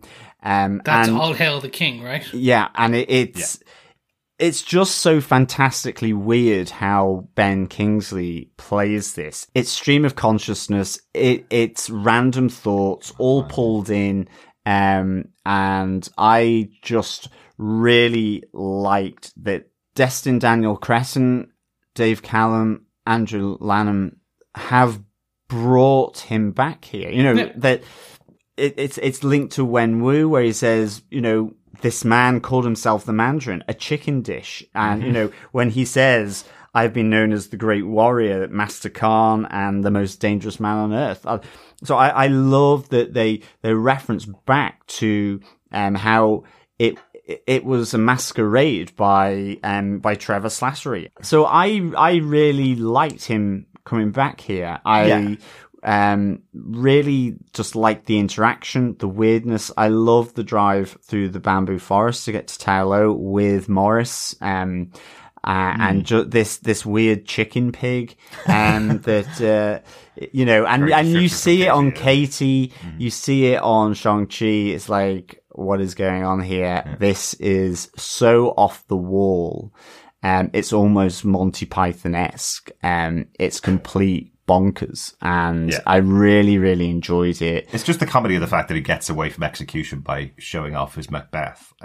So- Exactly. So he just shows every Does week. weekly gigs for the lads. I love he leans into the the Scouse as well. You see the Liverpool Football Club. Yep. Um, it, it Very close to your hometown, John, as well. Uh, Exactly. Um, it, it's just so, so good. Um, you know, and he's trying to be metaphysical and philosophical. You know, we have an ancient being here with Morris, you know, and, I, I, you know, he's communing with him. He, he, he's learnt chicken pig. And uh, the, the fact that he even, he thinks he's going bonkers from being incarcerated down in, you know, the depths of the compound. He goes, Oh, you can see him too. You can see Morris as well. you know, he isn't, um, he isn't going crazy. And so I, I really liked this. I, I thought, um, it was a great nod to bring him back here. Yeah. Uh, because I, I've I've really liked this character, but he is Marmite, and some people won't. I happen to like Marmite, so for me, this was a really good return, and actually unexpected. I didn't think they would, but I love how you know the director and certainly one of the writers, you know, are Asian Americans. They're telling that story uh, that they are comfortable enough to bring Yeah. Back effectively, you know, the, the, the, the fake, um, that we've been introduced uh, and to incorporate him here with Morris, um, who, you know, a mystical creature, um, the, the Hundun, uh, that is Lord of Chaos. Um, I mean, just, I guess his physical makeup is chaotic with no face, but, um, so this, yeah, I, I, I liked it. I had no problem with Trevor's return. It is a really interesting choice because arguably the idea of the Mandarin killed the Iron Man franchise. Um, Tony Stark never got a single, a solo movie again after Yep. Iron Man 3. Um, and we joke about it. We've, off air and and on the podcast, we've joked about it many times that we all really like Iron Man 3 and like how it played out. And I don't understand the hate that that movie got because there is a great concept in there. This idea of the silly uh, English actor being transported over there playing this role, but he has no idea what the uh, that there is a reality to it. He's been uh, hoodwinked into this position and doesn't realize that he's going to be uh, that he's going to be responsible for this massive. Uh, massive fights and massive battles, uh, and now he's being punished here. I do like having him back in here. I do like having Sir Ben Kingsley in in the movie. I think this scene is great because it breaks up the tension of what we talked about, the heart and soul of the movie Yes. we talked about here for 20, 25 minutes. We're still in a Marvel movie. We still have to give a little bit of levity and putting Sir Ben Kingsley in here so that Katie can have a little bit of humor, uh, with him. You know, that's, that's pretty good and they can have a bit of humor. But he drops out so dramatically Yeah. later on in the movie. It's like, was he ever in the movie at some point? You're kind of going, is, is Sir Ben Kingsley still in this film? And they give you a quick shot of him lying on the ground, having Morris come up and wake him up, and he goes on just pretending to be dead. I do wonder this was this was a movie that was shot up until February uh, 2020. Uh, Yeah. Was shut down for COVID for over seven months. Came back in October, I think, uh, of Yeah. 2020. Um, I wonder if Ben Kingsley was one of the sacrifices they had to make for that. I know he was on the set for uh, for the big battle in, in Ta Lo. I know he obviously did this scene, but I'm not too sure whether they could get him back for as much as they may have wanted him for in the original script process. Yeah, possibly. I mean, it's interesting because you say he drops out. I do think he fades out. I mean, it- he doesn't have many speaking parts, but you're right. You know, he has the football moment where he's he's refing on, on um, a football match. You've got the during the attack. You've got where he's act playing dead. And and he does set one of the um, floating lanterns out onto the lake as well at the end. So I, I think you know, for me, there's enough of him there that he's still around because he's at, he's been brought to Ta Lo. So yeah, just for him to drop out completely would be weird. Um, and he serves that moment of the levity that he brings, connecting it to you know the last time we've had the Ten Rings uh, Yeah. through Iron Man three, and of course finishes it off with the totally off the chart discussion about Planet of the Apes, um, which is just the most weirdest, wonderful, you know, dare I say, batshit crazy thing ever.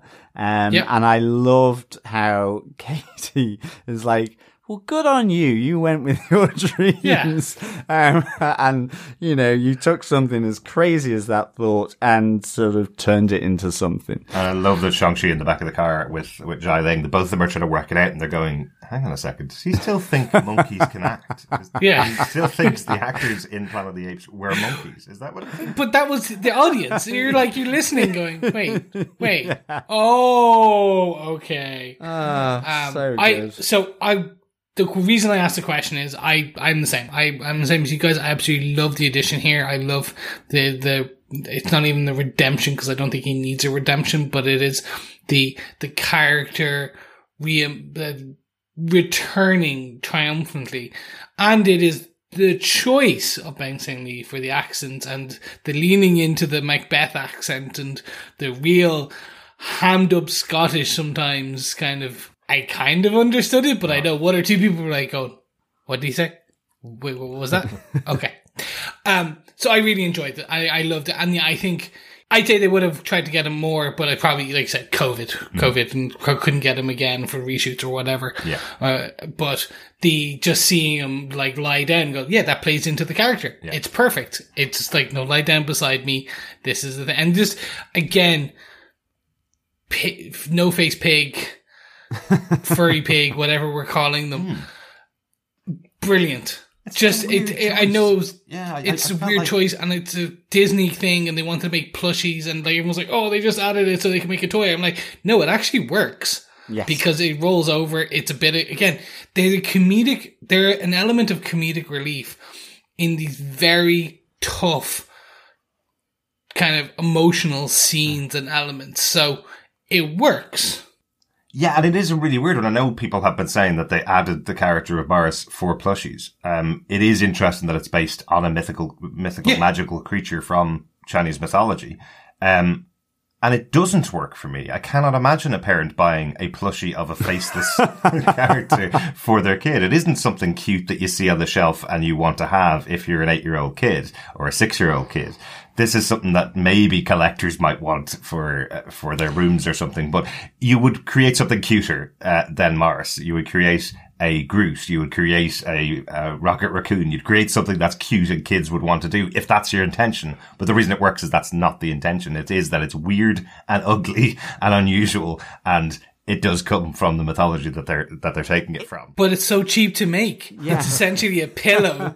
it's a furry pillow Yeah. with two wi- with four wings. It's so cheap. it's perfect. It kind of reminded me somewhat of the the face huggers from Half Life. Actually, uh, I, it, it was that. I mean, I know they don't have wings, but there was just something about it where it just reminded me of that. Not from Alien, but from Half Life. the walking potatoes that Yeah. were uh, that were there. Uh, let's get on to the final battle at Yes. Tai because that is just uh, the first thing I suppose I want to say is that the, this is where I think Trevor disappears and would probably have been in there if he was able to film. Is just Yeah. where we do have that battle where everybody's tooling up, where we get everybody gets their moment of you know learning their weapon or, or practicing their skill. It's big, it's the fact that we get none of that from Trevor. We do have him uh, refereeing a football match early on, but we just don't see him getting into his into his mode, so it doesn't feel like an existing character in the rest of the story from here. That that's I suppose the reason why I feel he's missing. But we do get this journey to the mystical city of Ta Lo.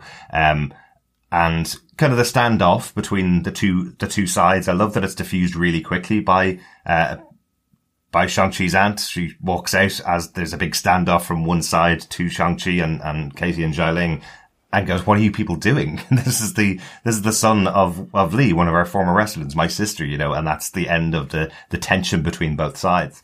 Um, and then, yeah, they, they kind of, we, we kind of get the final version of hero Shang-Chi here. Um, she explains to him the history of her mother, explains the history of the village, what they're there to protect. She explains to him the Dweller in the Darkness and the fact that they've been protecting this realm to ensure that that Dweller in Darkness doesn't break through the gate to, to this dimension and then into the world to take over and kill everything in that world, take all the souls from that world. So, um, so we're talking about a new dimension here as well. This isn't just a hidden gate behind a waterfall that they've gone through and then there's a village behind it. This is a new dimension that they've gone through. Well, that's it. I mean, it's kind of the two interesting things here is when when they've finally gone through that really, you know, aggressive bamboo forest. Um, That they go under a waterfall, and it's like they travel through time and Yep. space. But you have the, the the the the the car coming through what looks like a water sling ring,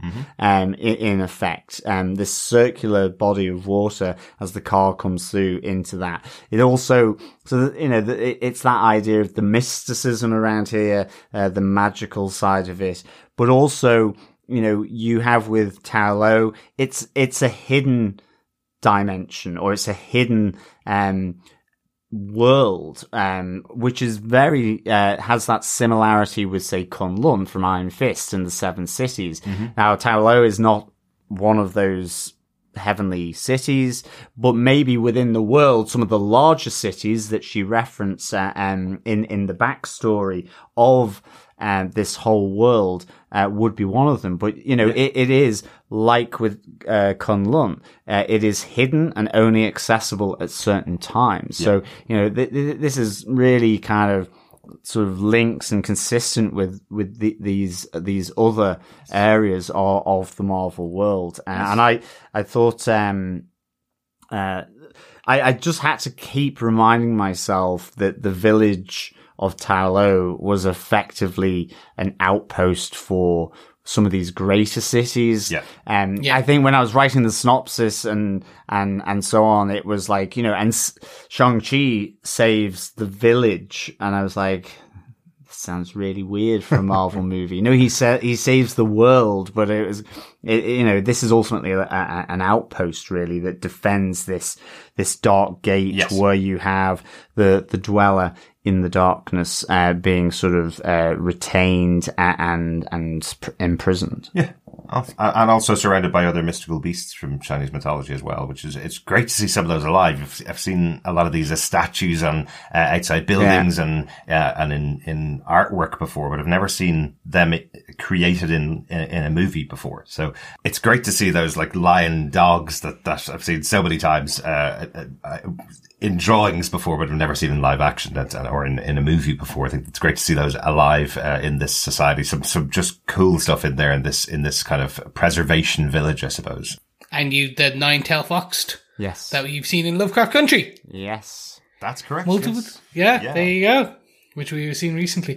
Yeah, check out episode eight of, uh, of Lovecraft Country. Um, I think Yes. it is, or maybe an episode and the finale, Yeah. of course, Yeah. but that's Um, spoilers. Yeah, really cool, really cool. Uh, to see these uh, these creatures, these mythical creatures. You know, it's it, again, it's just showing that extra realm, and we like we've got dragons here in Yeah. the MCU created in the city. We have the Great Protector coming out of the water, and it is a Chinese dragon. It doesn't have the uh, the traditional le- legs that you would see on a dragon from uh, from. British mythology, I guess. Well, it has T Rex legs It does have almost. tiny yeah, little, tiny little wings, it- tiny little legs. It's the more serpent form of the dragon, which Yeah. is really, really cool. It's really cool. And, and as you say, John, you know, it's setting up the possibility of cities like Kunlun, the expansion of the MCU to these mystical cities in other dimensions that play directly into our world on Earth. And we have, obviously with Doctor Strange, we have him talking about multiple dimensions. We have, um, What If talked about multiple dimensions. And here we have a dimension directly connected to Earth, which is a protective dimension stopping something attacking our world and, and, and destroying it effectively. So, so I love this expansion here that we have in Shang-Chi. It's not, th- th- this story is a very focused story on a family, but uh, as with all good MCU stories, it's also opening up Yeah. the possibilities for the universe of, of Marvel. Well, that's it. The, the Dweller in the Darkness is one of Doctor Strange's um, sort of nemesis as well. Is one of the uh, the Fear Lords, which Nightmare is the the most well known of, of them as well. So that is, um, you know, that's again that other connection. Uh, as I say, he's technically immortal, which um, he certainly isn't by the end of this, as he's kind of, you know, he's been um, sort of turned into Shark Chow. I guess. Yeah, well, let's talk Um, a little bit about the fight as we kind of close out the movie because the fight is, is what leads right up to the end. We have um, Sean, Katie, and and Xialing all becoming members of this army effectively versus Yep. the Ten Rings. They all get their uh, their dragon scale armor, um, which is protecting them from uh, the soul uh, the soul suckers that are coming in. Um, so. They are lucky, luckily in that protected position, but they also get to battle against the Ten Rings army as Wenwu goes to try and free what he thinks is his wife from the Dragon Scale Cave. So, um, so we do have army versus army, this great battle sequence on uh, on the ground here at, in Ta Lo. Exactly. You get that initial kind of like the, their shock taser kind of ropes, um, and you see you do see this. It, it's a it's an interesting mysticism versus technology quick fight, and as that kind of starts to continue, you get uh, the you start to get that then brutal kind of Shang Chi versus Wenwu kind of father versus son battle piece that begins on the beach in the village and ends beside the gate. Yeah. The, this is where the emotion starts to be interspersed slowly with the fights, where it's the discussion between father and son Yeah. about the loss and why they, they need they didn't need a a warlord, they needed a father and things like that. Absolutely. I think that, I think that's fantastic. You already mentioned earlier on just that line from Wenwu where he's blaming Shang-Chi for the death of his wife. You know, he's, he watched on is the way that Wenwu's describing it. It's like, well, he's eight years old and has zero training. They were a rich family who were just sitting around, um, in, you know, being a loving family unit. And for some reason, Wenwu's blaming Shang-Chi for the death and not standing in and not stepping in, um, to save his wife Li. Yet it is all Wenwu's fault. The reason why these people were there was to punish Wenwu for what he did. It had absolutely nothing to do with his family. But Li saved the kids by putting herself forward and taking out quite a few of them in the battle. it must be said.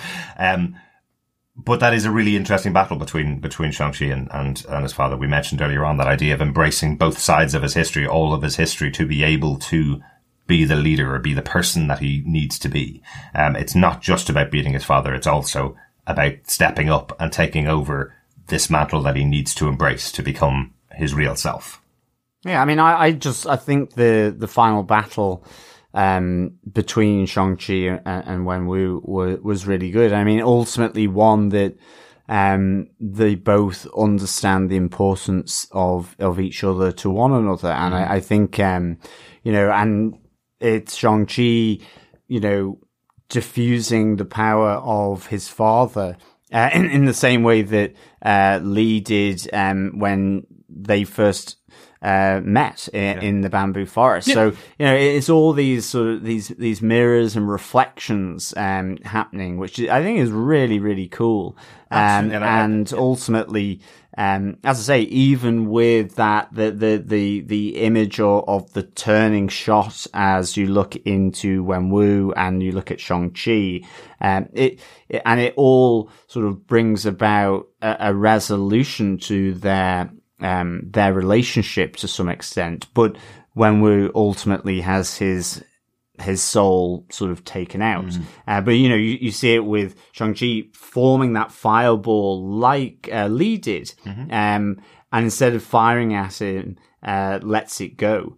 Uh, so th- yeah, I, this was really, really nice. And, and then, And just that there is that moment of realization on Wenwu's face that this is his son is his his wife's son as well Yes. as his own son. He Yeah. can't control him. He can't force him into the dark path he's gone because he's also the son of his wife who he loved so much. There is that just that that expression that comes across Tony Leung's face as Shang-Chi uses his full power and he realizes, wow, I've never really thought of him as my wife's son, which I think is a, a great moment. And that's just before he goes. And I like that there's a resolution to that family dynamic storyline before it gets into this final big battle. this is the fun part because we do see the it is the final form of Shang Chi. Um, because he gets the, the rings and they are now his and they will be. It's so subtle, but just the choice to give him that the, the, the blue power becomes this yellowy orange with Yeah. Shang-Chi. So subtle. Like, such a, just, they, they could have gone with the blue, but it just works so well. Absolutely, just call, Just a as call this back kind to of- his mother doing exactly the same thing. Um, Yeah. meaning that he's closer to his mother in that moment than his father, kind of thing. So it is, it is uh, that that a lovely touch to show the transition of power, I suppose. Yeah, exactly. Um, and this, uh, essentially, this battle opens the gateway to the Dweller in Darkness, who emerges from his uh, prison and kills Wenwu. Uh, just that's it. That's the he is gone. He gives up his rings to Shang-Chi forever and just lets himself go because he knows he is beyond that point and he, he cannot fight anymore. But it is a very touching moment. yeah. Yeah. It's the epitome just of the storyline that they're trying to tell about this kind of father mother love, the duality, everything. It just all leads to this point where the father does then, after living a, thousands of years, has just essentially kind of given up and continues and goes into um, the beyond. Yeah. Yeah, and I think that's kind of established a bit earlier on with the with the soul takers that are coming out of the of the cave to to take out all the members of the Ten Ring Society, all the defenders of the of Tai Lo. How quickly the soul is taken. I don't think Wenwu had much of a choice here. Once he was in the No. grip of uh, of, the Dweller in Darkness, he's taken immediately. But he does have the opportunity to at least transfer the Ten Rings over to Shang Chi before he dies.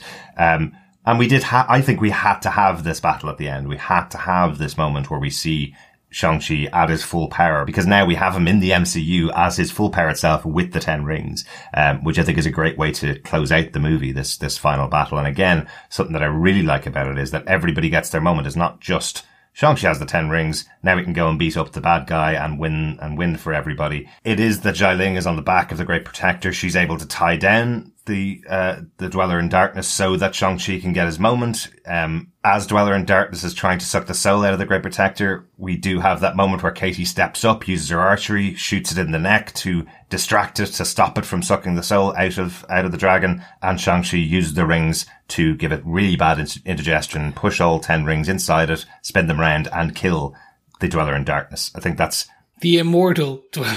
Yes, ex- exactly, exactly. But I mean, you know, a repurposed. Um, Yes. And uh, uh, the other thing I know slightly have, as Katie later describes, this is the mega soul sucker, but we also there's the great mini soul suckers um, that can't be killed by the the weapons of the ten rings, and that's a really great effect here. Um, but the ten rings are something different, and uh, I kind of it, it looks like an arc reactor from Tony Stark, sort of developing in the chest of the the the dweller, um, just sort of beginning to spin and spin and spin until yes, um, uh, Shark Chum created ultimately. Yeah, it's really Yes. really cool. But you're right that that scene with with uh, with Razor Fist, who's attacking one of the Soul Suckers, you see it. You see him aiming his blade that's on his hand through their head, and they just keep resizing rather than losing any limbs. They just keep getting smaller and smaller and smaller, but still sucking the soul of uh, of their prey effectively. So I think it's a really good, uh, a really a really interesting way of using them. The fact that they couldn't be killed by the uh, by the Ten Ring Society using their uh, their advanced uh, weaponry, I suppose. Yeah, only the dragon scales, the gift of the great protector. Um, I love this fight scene at the end. Um, I was wondering how Shang-Chi would react in the future and kind of interact, I should say, in the future with the MCU based on everyone is super powered. Yeah. And he is essentially just really good at martial arts. Um, they have now given him the 10 rings and it allows him to be on the level of, uh, of essentially fighting the, the, the, the dweller in the darkness and things like that. So he is now powered up. Um, but this explosion, this shark chum scene for me is just visually beautiful. Just it all coming together with the spinning and him flying and in the the choice of the shot where you see the dweller, you see the great protector, and you see the water, Yeah. and then you see Shang Chi slowly descending, just as this little spot, this dark spot in the center of the screen, just spectacular choice. Yeah, I thought the use of the water uh, by Yeah. the Great Protector in terms of how it utilized it against the the Dweller was just really good. Yeah, Yeah, yeah, and it just then it, it, that's it, and then we get the the shark chum, as you say, the ending where they have this beautiful scene where they release lanterns for all the their lost ones, their mothers, their fathers, their sisters, and their brothers, um, and it's a beautiful uh, capstone, which is then comedically placed into the story of them essentially telling their friends Yeah. about that the the the the, the super sucker and how they shot the arrow and then how he did his whirly thing with his rings. Yeah. Lo- I love this. I love the response from from the friend. Is uh, you're just telling me this because I told you to grow up last week. You made this. Uh, you made this idiotic childish story up just to have fun with me, effectively, which I love. And of course, punctuated by Wong's arrival, uh, to So whisk them good. away to Kamar-Taj. Uh, yeah, really, really like that as the ending for the movie, um, showing that they're now part of the universe. And I like that Wong is bringing both Katie and Shang Chi Yeah. with him as well. Yes, this for me was just the, this was the the beautiful ending, Yeah. and it is. It's just you get huge action, emotional beat, Yeah. comedy, and it's just in those three scenes at the end you get the understanding again of what the film is, Absolutely. um, Absolutely. and then that's it. That is the ending of Shang Chi. Kind of. Let's get into the yeah the notes and the uh, the mid credit scenes um, because there are two as usual in uh, in Marvel Universe. One taking place directly after that closing. Um, the first first scene in the credits is that the Ten Rings are being inspected. That's why Shang Chi and uh, and Katie have been brought to Kamar-Taj uh, with Wong. Bruce Banner looking very unsmart Hulk, um, I guess, uh, looking Yeah. looking back to himself again, uh, and Carol Danvers. Um, so there's an interesting little idea in here. The Ten Rings are sending out some message to the universe, to some other planet. Again, I mentioned right at the beginning that there's no explanation of where the Ten Rings came from. The Ten Rings Some say they found it in a crater. Yes. Some say he found it on a, in a cave. Yeah, and it could be neither of those things. It could be that they were transferred from another planet, as seems to be the case here in, Yeah. this, in this closing. And with Wong, Bruce, and Carol, both you know, this is not um, any technology or space artifact or magical um, uh, artifact that they are that they can see. Uh, you know, way older than a thousand years, and yeah, sending out this message. Um, so Yeah, and it was felt in Kamar-Taj the Yeah. first time Shang-Chi used them, when he used them. That's right. As uh, yeah, so I, I, I enjoyed this because it, it does lean into the potential origin of what the Ten Rings are, being Yeah. alien in nature uh, and things like that. And I don't think they're going to go down the, the pre pre comic book route now. I think this is something we're into unknown territory, and it's going to be fun. Yeah. um, it really is. It's just that unknown. Yeah, uh, there is um, only one worry that I have. I want Shang-Chi on Earth uh, for at least one more movie. Um, or at least five more movies, to be honest. Every appearance that I want him in, I want him on Earth. I don't want Shang-Chi in a spaceship. Uh, Marvel has tended to do this in comic books over the last 10 years where everything has to center, center around space and attacks from other planets and uh, other creatures from other planets. And they literally have said this here with that the Ten Rings are from another planet. Will Shang-Chi be fighting aliens in the next movie? I really hope not. I hope we can find, they can find another story to tell on Earth because this one was so well centered in a grounded storyline. And I really don't need every single MCU character in space.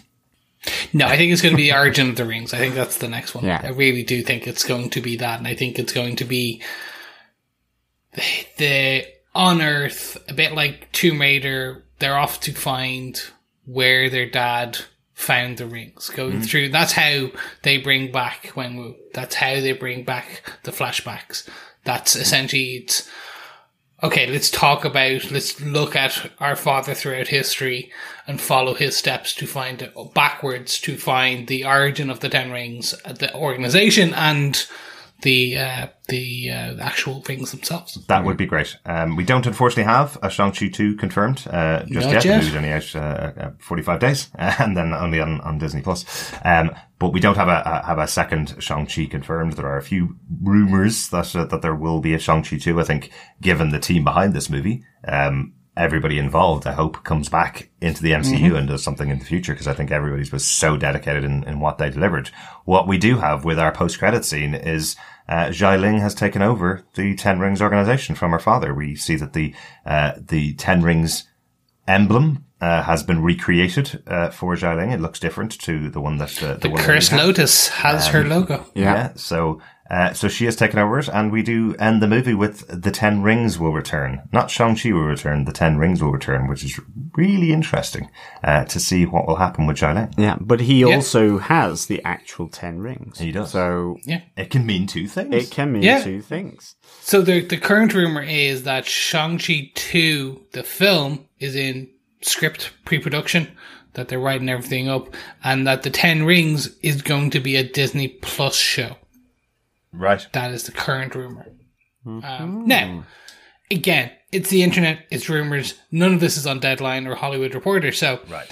it's all like, who knows? It's throw It could everything at the wall and something good could happen. But given all of the announcements of Disney Plus shows that came out yesterday, um, anything could be possible. Exactly. That's where I'm kind of like, it all makes sense. When when the when it makes that much sense, I'm like, yeah, okay. Um, but let's wait and see. It will be interesting because I can see a Ten Rings martial arts Disney Plus show being very cool. Absolutely, that could be really interesting Yeah. to see.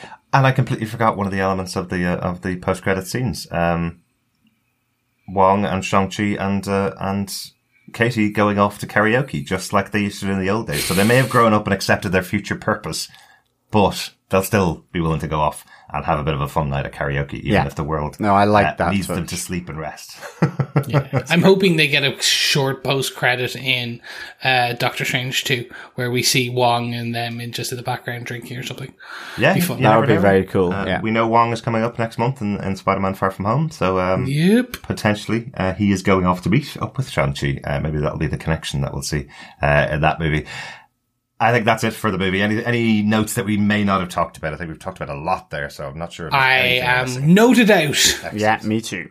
Excellent. Well then, John, do you defend Marvel's Shang-Chi and the Legend of the Ten Rings? Yes, I really defend um, Shang-Chi and The Legend of the Ten Rings. I give it five chicken pigs out of five. um, uh, to me, this is my perfect uh, Marvel movie, to be honest. Um, and I thought this was done so so well by everyone um that was involved. The actors the crew the the creators the writers the director all of this was just right in uh, my wheelhouse. Um I, I thought the music was great. I just loved how it built and was epic. Um i loved the action here um, whether it was on the bus, on the scaffolding, in the, the fight pit of the golden daggers. I love this whole new, uh, world, um, brought into Marvel, connecting it to, you know, through Wong as well to the Sanctum and, and to the Avengers with, with Carol Danvers and, and with the Hulk. Um, Ta Lo, the dragon. Oh my goodness, so so good. You know, as as an Iron Fist fan as well, this is like really um in that wheelhouse as well. Um, I think Simu Liu, um, Awkwafina, uh, I absolutely adored their relationship, and Simu Liu and um uh, Tony Leung, uh, really, really cool. For me, Tony Leung was absolutely phenomenal throughout this. I love the use of flashbacks. As I say, I do um, believe for myself, um, he is the most complex, um, best uh, written, um, and probably the best story coming out of a single movie for a, in quotes, bad guy that has been in the Marvel, uh, universe, uh, to date. Um, in terms of, um, his relationship with his wife, his family, um, and it, it just was really sort of, it was deep, it was funny, it was emotional, it was action filled, it was magical, it was mystical, and it and it was Trevor Slattery's as well. Um, so for me, five chicken pigs out of five. Um, Chris, do you defend uh this movie, uh, Shang Chi? Yes, hundred percent. It's beautifully aesthetic, cinematography, the action sequences just fantastic. The uh, the emotional beats and the the story it tells still on second viewing at home when there was no annoying people around still made me well still made me kind of go wow that was nice and it still, even on second viewing, didn't lose any of that luster and sheen and shine that it had. Um, so from the choice of the actors to the, the choice of everything, just the, everything about this made me just be happy. It, it is a good origin. Again, like, has some of the Marvel issues, i.e., like, we, we're not quite sure where everything is going, and also they kill theoretically their their main bad guy. Uh, actually, both main bad guys. One's Shark Chum, and the other is just soul sucked.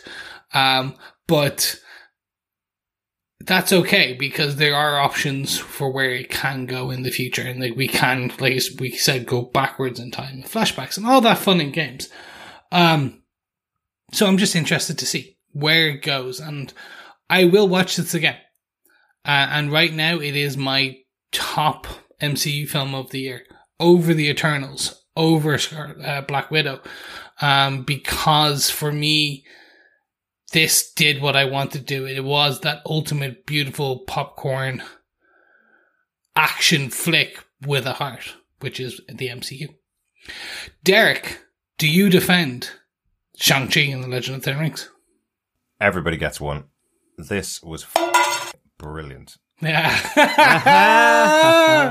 um, Every show gets one. Uh, that was it. I'll do my own editing on that one. Uh, I really, really enjoyed this. This, this is probably the best solo Marvel movie that I've seen since Doctor Strange, and Doctor Strange just has a special place for me because it's Doctor Strange and I love the character.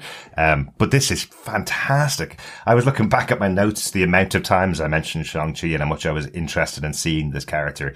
Um, over the last five or six years, I've mentioned the character and wanting to see him in movies so much, but what they've delivered here, the, from the cast to the director, to the writers, what they've delivered in this story is something really special for the MCU. I'm so glad I got to see it in the cinema. I'm so glad I got to watch it again before uh, we talked about it in the podcast because watching it in the cinema afterwards, I came out with exactly the feeling I used to come out of action movies as a kid going, wow, I want to be able to do all those moves. And I thought I might have liked it too much. I might have been giving it too much, but seeing it a second time, having exactly the same emotional reaction to a lot of the scenes, to the comedy, to the uh, to the heart of the movie, confirms to me that I wasn't overselling it in my mind after watching it in the cinema. Um, this is a great Marvel movie. I hope they can keep up this kind of quality on all of the movies that they do in the MCU, bringing in people that are really passionate about the projects, people who have a real different perspective than other movies in the past. I kind of joked that we're in phase four now and phase one to three was the story of Iron Man and the Avengers basically to Iron Man fans. That's what those were. This now feels like something new. We're moving into new territory. And if they if they hit this quality in future, I'm, I'm, I'm in for every MCU movie uh, going forward. Great, great example of what they can do. Exactly. Great stuff. Let's get into some feedback from our fellow defenders. First up, an email from Coffee and Vodka who says, Greetings, cinematic defenders. This felt like a welcome return to form to the MCU for me. Shang-Chi was great from start to finish. The casting of Simu Liu in the title role was perfect and Awkwafina stole every scene she was in. My problems with Iron Man 3 were manyfold, the worst in the MCU run in my opinion, but Ben Kingsley's fake Mandarin, however, was not one of them. In both Iron Man 3 and Hail to the King the short, he played the role to perfection, and it was great to see him return here as Wenwu's theatrical coarse jester. Tony Leung's performance as the actual Mandarin gave us a villain of multiple layers and threat yeah. without a bit of cheese. The writing, music, plotting, dialogue, cinematography, special effects, and most especially fight choreography were excellent. This one's a multi-watcher. Loved that dragon. I just have one question. If not to show the way to the gate guard and the bad thing which must not be released, what was the point of the gems in the necklaces given to Shang-Chi and his sister Xialing by their mother? 10 out of 5 rings for me for this movie. Take care and peace, coffee and vodka. Um, that's an interesting question. I think it's just simply that uh, there is a moment with Li where she gives the stone to uh, Shang-Chi and says he can go back home if he uses the stone. Yeah. So I don't think she ever intended to, to get back to Wenwu. It was all about the two of them as brother and sister being able to get home to her home of Ta Lo, right? Yeah. Um, were they initially her guidance to get her home? Potentially. Maybe that was it. Um, that she was able to use the stones and then she handed them off to her children. Um, I think that was it. I think they were kind of two sides of a single gem mm. and they were kind of a single pendant and then she split them and gave them to the two kids as if you ever want to go back to your ancestral place yeah yeah follow these yeah. if you want to go and visit your auntie yeah, exactly. Exactly. Yeah, that's that's exactly how I took it. It was.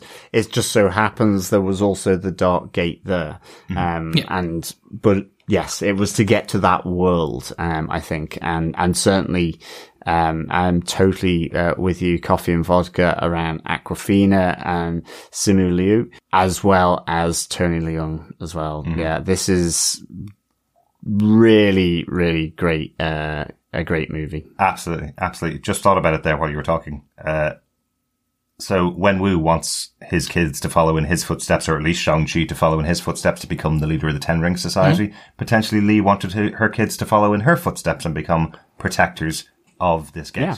So yep, she asked for some um, dragon scale armor to be made for them. Exactly. So Yeah. she As a left, final gift. she left that key behind so they could maybe take over in her footsteps. Knew, Yeah, knew, knew their measurements. Uh, Exactly, which is amazing, Yes. especially because she didn't see them for many years. Magic is great. Do you know, I said that I said that last night as a joke when we watched the movie, and John instantly said, "It's a magical plane where there's dragons and loads of creatures from, myth, from myth, and you can't accept that they would be able to get the size right of these kids going to visit them." It's like, okay, But right. yes, yes. No, I, I even I was like, hey, kind of bit. Now, we also have an email from 084 um, who had this to say. As an Asian American, I can't tell you how happy I am to have gotten to see some authentic representation on the big screen in this universe I've loved so much. Shang-Chi was exciting, funny, inspiring, and even heartbreaking. I was very impressed with how sympathetic the villain was, with his villainous characteristics being psychological. Wenwu was a bad man who found love and genuinely changed his stripes, but unfortunately let his capacity for good depend entirely on one person. And when that one person went away, he didn't believe he could be a good man, so he wasn't. My favorite scene might have been the confrontation between him and Shang-Chi at Yiling Shine, then outside of it. Their words hit each other just as hard as their combat, and both were expertly written and choreographed. Mm-hmm. Before I ramble on too long about everything else I loved about this film, I'll end with a question.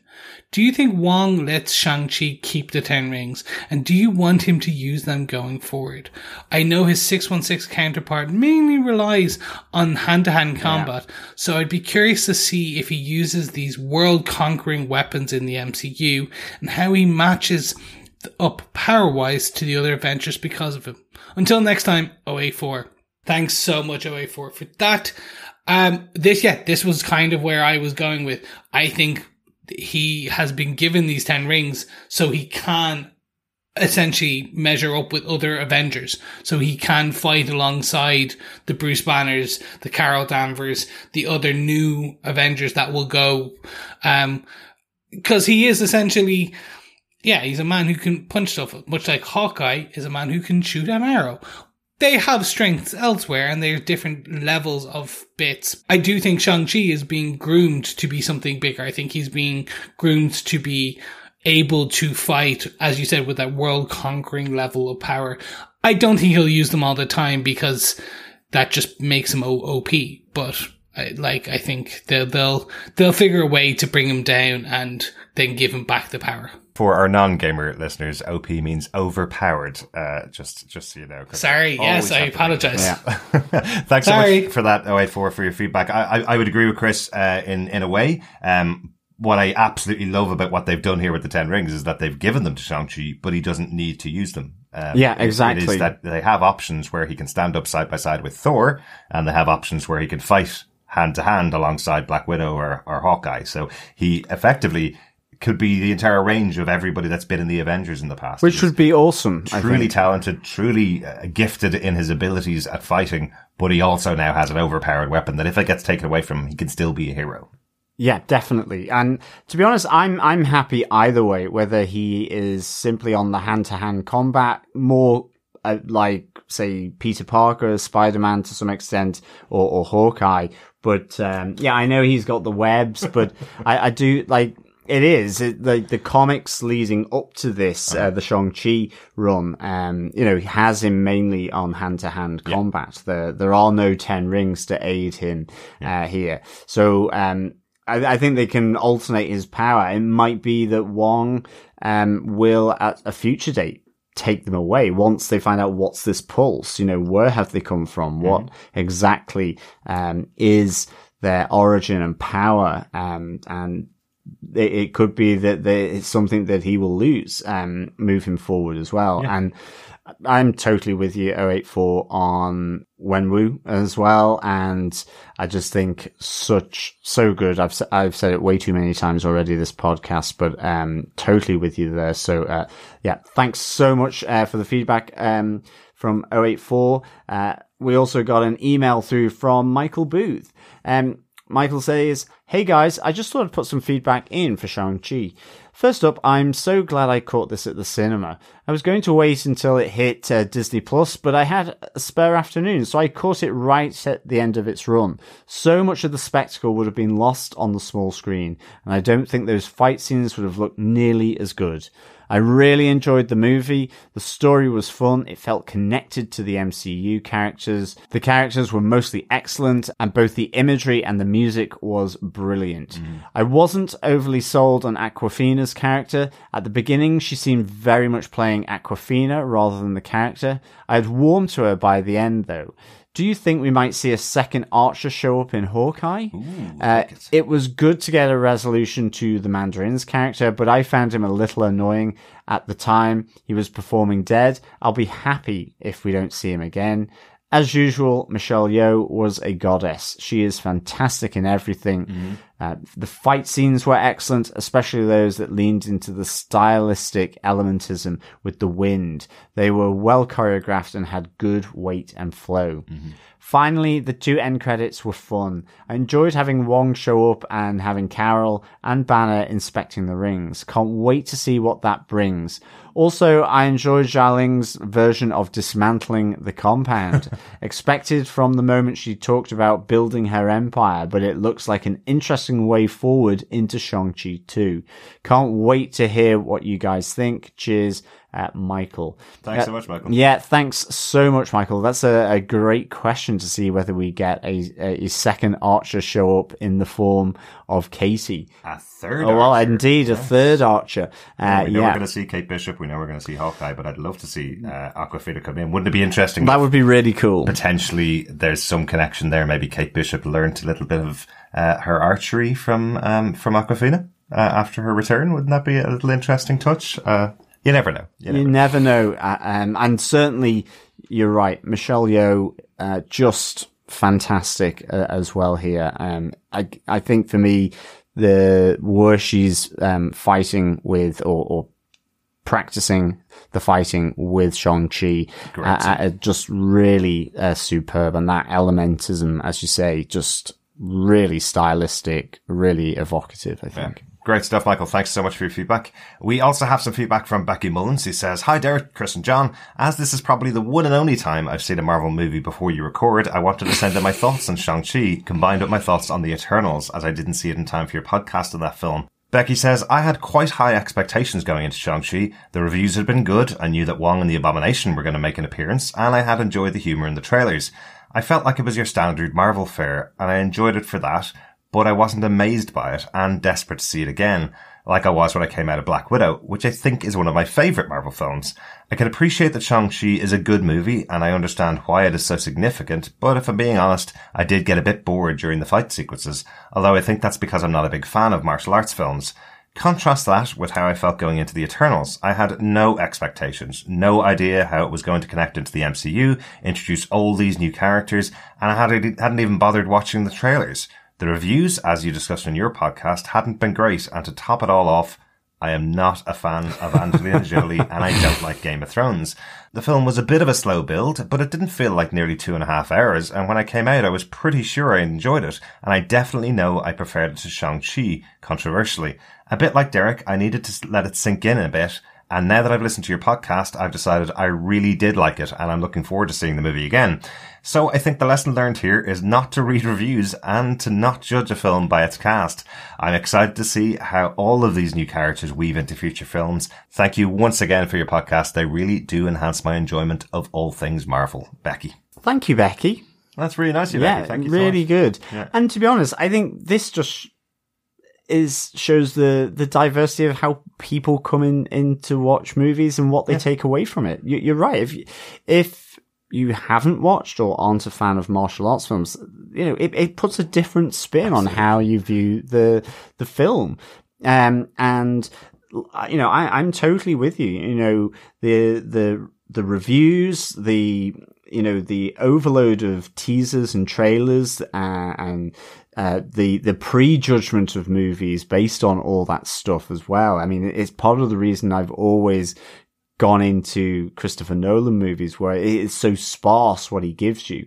Uh, and I guess for Marvel, um, there's so much lore, so much comic history, so many ideas, and so many people's favorites. Um, and so many podcasts, and so many YouTube podcasts. Yeah, exactly. uh, That throwing out throwing out ideas of what I, I think there's a great line from Kevin Feige recently where he said the biggest challenge they now have in the MCU is dealing with the expectations of fans because the fans that write down this is what I must see on screen Exactly. and then get disappointed if they don't see it are now becoming massively vocal in this in this new world where where we live now. It, it- Um, I think it almost goes slightly beyond expectation Mm-hmm. into preconditioning. Is that people are are becoming preconditioned to go and say, yes, that was too much of a slow build for Eternals. It wasn't, you know, that it is one way or the other. Whether that stands up into reality, I don't know. But you you get the narrative building, and that's what it's remembered for. And you know, I I, I think people have a wonderful set of diverse reasons why they they love, adore, like, think is okay, think it's meh uh, about any movie, uh, and that is. Uh, a really interesting um, bit of feedback there, Becky. Uh, I love that stuff. I love getting other people's vi- opinions, and uh, yeah, Yeah, I, lo- I love getting other people's opinions after I watch the movie. that's that's always what I go for. We tend to always try and get to the premiere night or the first night for uh, for Marvel movies specifically, and that's mostly because we, when we podcast, we want to talk about it pretty fresh without other people's opinions in our heads. And what we mentioned on the Eternals podcast was that was quite difficult this time. It seemed like even if you were trying to f- avoid reviews, you very much heard this has been getting negative reviews about the Eternals. Even if you weren't reading the reviews, it seemed like every headline was the movie has been getting negative reviews. So, uh, so we were saying we did kind of go in with that in the back of our mind. And I still don't understand why it got those kind of negative reviews. There are certainly been way worse movies released in the last year, let alone in the MCU over its entire uh, timeline. Thanks so much, Becky. Uh, let's get over to Facebook and go on to some feedback from Facebook. Yes, first up we have some from David Wang who said, The spoken Mandarin language in this movie is very good.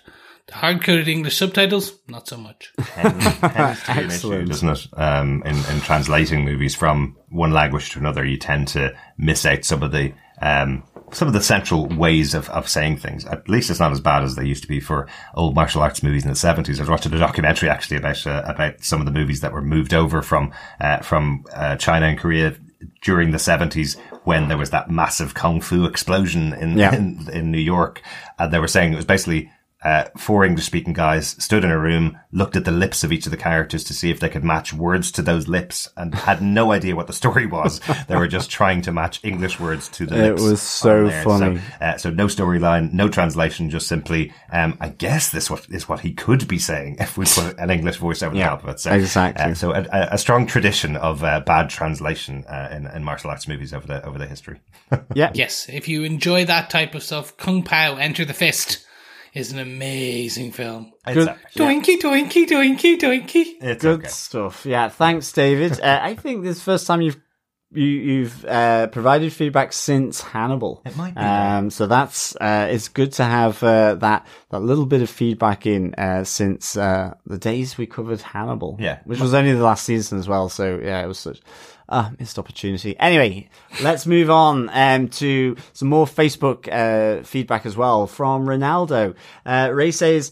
Having read a large slab of Master of Kung Fu, uh, Doug Moench wrote an epic series back in the 70s. I initially fell into the camp of this isn't my Shang-Chi of the comics, but after that initial adjustment, I must say that I really enjoyed this introduction into another facet of the MCU. Having such a rich culture as Chinese mythology to be a part of the MCU, and now with the Eternals introducing Arthurian legend, is just a dream come true for me. Whilst it's amazing to see Asgard and Norse mythology thrive in the films, expanding the scope to include all other sorts of lore just makes the palette of the MCU and its possibilities endless. Uh, don't get me started on Egyptian mythology. Indeed, Khonshu. Um, Simu Liu, uh, and Awkwafina are so likable as the leads, and the theme of taking on a family's dynasty and free will versus destiny was entertaining. Tony Leung for me was the standout. I sorely hope he returns somehow as Wen Wu, the legendary figure, and intertwining that with the comic book Mandarin, it just adds so much gravitas to him, and Leung pulls it off effortlessly.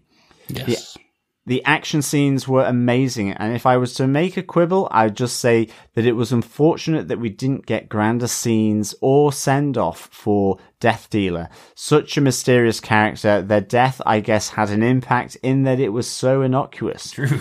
I so hope we get a trilogy of Shang-Chi movies, as there is so much that can now be tied into the likes of Eternals, in particular Dane Whitman, the Black Knight, both work for the British Secret Service in some capacity.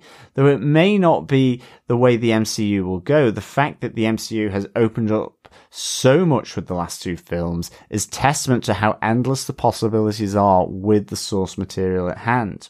Finally, I totally didn't expect but loved the kaiju finale. Again, perhaps a finale showcasing Shang-Chi's martial arts would have been great, but they managed to subvert my expectations and to have dragons now roaming around in the MCU. What more can a comic book tragic like myself want?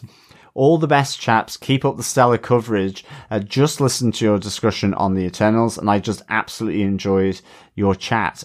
Agreed with you all on that film. I thoroughly enjoyed it and place it higher than what some sites would have placed uh, it compared to other films. Derek, how dare you? Ant Man is great. Uh, Damn right. Well, I bundled it in with all the comedy movies. I was, just- I was using Ant Man as an example, but you know it's actually Guardians of the Galaxy and Thor Ragnarok that I mean. I just happened ah, to roll now, in. Ant-Man how as well. dare you, Derek? let's indeed. move on. Let's Yes. move on. Get over it. Yes, indeed. Thanks so much, Ray. Uh, I, I'm totally with you. The idea that we've got, um, you know, knights and Arthurian legend, and now, um, you know, the whole Chinese mythology is fantastic. Um, and yeah, we again, it, it, it's it's it's repeating what we've said. You know, Tony Leung um stand out t- absolutely, um, and just you know having these additional layers of whether it's dragons, whether it's Chinese mythology,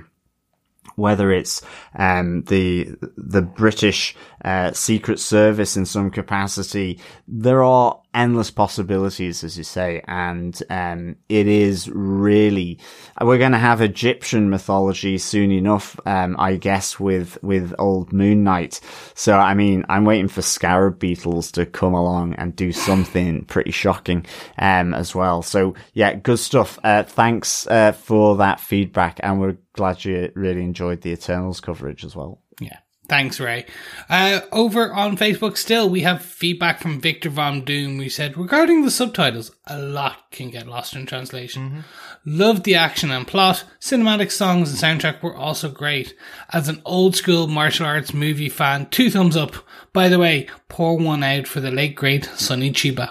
Absolutely, yeah. So Chiba, a, a mainstay of martial arts movies uh, during the during the seventies and eighties. Um, I think my introduction to him was probably from uh, True Romance, the Quentin Tarantino written Uh, movie, yeah. uh, where the the movies that uh, Clarence was watching in the cinema when he meets Alabama are uh, Street Fighter and Sister of the Street Fighter, both starring Sonny Chiba, and, I, and that was one of my favorite movies for about ten years, True Romance. So I had to go out and watch uh, Sonny Chiba and see uh, what he was like as a martial artist. Great martial artist, uh, great Japanese movies. Um, those ones. Uh, thanks, Victor. We also had some feedback from Brandy Elise Anderson, who says, even before I saw Eternals, I thought the rings would tie into that somehow. The look and sound seems similar to some of the looks and sounds for Eternals in the trailers, and since Bruce said the rings are far older than the thousand years Shang-Chi's father had them, it could be a strong possibility. Hmm. I haven't seen this movie since opening night Shang-Chi. Now this rewatch makes me want to go and see Eternals again right away to see if my theory holds up. Ooh, did the Ten Rings come to the planet along with the Eternals That or is, after the Eternals? yeah, that is a good, good call. Yeah. No connection that I can remember from the actual movie, but as No. we say, that that movie kind of uh, talked about what six and a half thousand years in about forty minutes. So uh, there's certainly things that uh, that weren't on screen that that certainly could have been caused by the Eternals. So uh, so very interesting. Yes, yeah, absolutely. This is the, the-, the these are the theories why I podcast. Uh, thank you, Brandy. I love that. Even if it turns out not to be true, it's just so good because that makes it really exciting. Mm-hmm. Yeah, I won't be able to sleep tonight. You'll be able to sleep tonight. No, because I'll be thinking about all the yeah possibilities. I think if we continue recording this podcast, anyway. Well, indeed. So, yeah, thanks so much, Brandy. Over on Twitter, Matt Murdick at Musical Concept says, Ten Rings is a fantastic origin story, if nothing else. Giggled and cried. It's tough to break the top 10 in the MCU. This one at least came close to doing that for me. Interesting. Uh, very mm. interesting. Yeah. Well, at least it went for that and it it tried to break you down, Matt, um, to to get into your top ten. Didn't quite succeed, but it, it, it did with me. I have to say. I, I, yeah. I think he's given that a massive compliment. 20, no, I do. Twenty-six movies I now in the MCU, so um, I think if it broke the top ten after one or two views, that that would be massive, wouldn't it? Exactly. Just wait when you onto your fifth view, and you, who knows, it may even be in the top 10 mm-hmm. Yeah. We also have some feedback from Claire Payne. Claire says, "Brilliant film." Definitely a film you can rewatch over and over again. Uh, definitely, Claire. I think this is going to be on rewatch for a long time. Mm-hmm. Um, certainly, I want to rewatch it already. Uh, I only watched it on Friday, so yeah, absolutely. I think I'm going to uh, go out and get the Blu-ray of it, so we have it just in case the internet goes out occasionally as well. Absolutely. Always think ahead. Absolutely. Thanks so much, Claire. Uh, Dr. Bob Phillips says, We loved this film. Started off with the legends and the one shot to get us in the mood. Even with that, I didn't expect this level of humour. The fights were superb, and we particularly loved the dancing and natural magic of Ta Lo. Had a feel of Brazilian capoeira would love to echo the call for a trio of movies in this corner of the universe, ending with the three doing karaoke. Single ladies next time, maybe. I love it. Wong re- reprising his uh, his love of Beyonce uh, at, at, karaoke. Yeah, absolutely. that would be a good call. Good I call. S- absolutely. I see what you mean about uh, about the Brazilian capoeira as well. That's a, that's kind of like a dance fighting style as well, which is quite similar to the to the kind of scene with Li and Wenwu and uh, and again with Shang Chi and, and Wenwu at the end, a kind of much more of a dance fight uh, that's going on. Yeah, definitely. Um, yeah, love that that that style of of the fighting. Mm-hmm. Uh, really good. Glad you enjoyed, Bob. Thanks so much for the feedback. Absolutely. But gentlemen, that is the end of our feedback for this epic that is Shang-Chi, the epic film, the epic feedback, the epic podcast, and everything in between. Absolutely. If you enjoyed what you heard, please make sure you subscribe at tvpodcastindustry.com. Please remember you can also support us on patreon.com slash tvpodcastindustry, where for just one ring, or 10 rings, oh. you can support us and keep the engines on, the lights going, the hamsters in the wheels, or the hamsters in the rings. Actually, that's even better. They're Shang-Chi themed uh, hamsters right now. You can also give us a quick one off uh, uh, kind of support by going to buymeacoffee.com slash tvpi where you can keep our illustrious editor in caffeine because he's going to need it when he's doing this podcast. Do you know what? Usually when we're recording these podcasts and they go over about an hour and a half or over two hours, I'm usually trying to wind the guys up and get the podcast shut down early. But Shang-Chi was such a good movie that I wanted to talk about it for as long as possible. Two. It deserved it. Uh, it deserved yes. this kind of coverage because it's so good. Can't wait to see more. We have loads more stuff coming up on TV Podcast Industries. As Chris said, make sure you subscribe to the podcast because next month we're going to be staying in the MCU. We're going to have uh, Spider-Man No Way Home, uh, the 27th movie in the MCU. Oh, I know. Yeah. Um, we will also be staying in the MCU for Hawkeye, which we saw a new clip of yesterday uh, on Disney Plus Day. Go check that out. It's a really interesting clip. That's coming out from the 25th of November with two episodes of the six episode season uh, and then one episode a week for the following four weeks and we will be exiting the MCU, going over to m- more mythical creatures and more magical um, encounters on Robert Jordan's Wheel of Time, which begins on Amazon Prime from the 19th of November, next Friday as we record today. Uh, that starts off with three episodes, a three hour epic, uh, longer than a Lord of the Rings movie uh, on day I one. know. I know. It's going to be great. The wheel weaves as the will wills. Well done, Chris. Well done. Exactly. We will be practicing that uh, before we start our coverage on the. on Wheel. Uh, Definitely. But Yeah. make sure you subscribe to the podcast. If you subscribe to TV Podcast Industries, you will get our coverage of all of those things. So thanks very much for joining us for Shang-Chi and The Legend of the Ten Rings. We'll talk to you next time. Bye. Yeah, thanks so much, fellow defenders, for joining us and having the discussion. I think I'm starting to get bed sores uh, with the length of this podcast. But remember, keep watching, keep listening, and keep defending. Bye.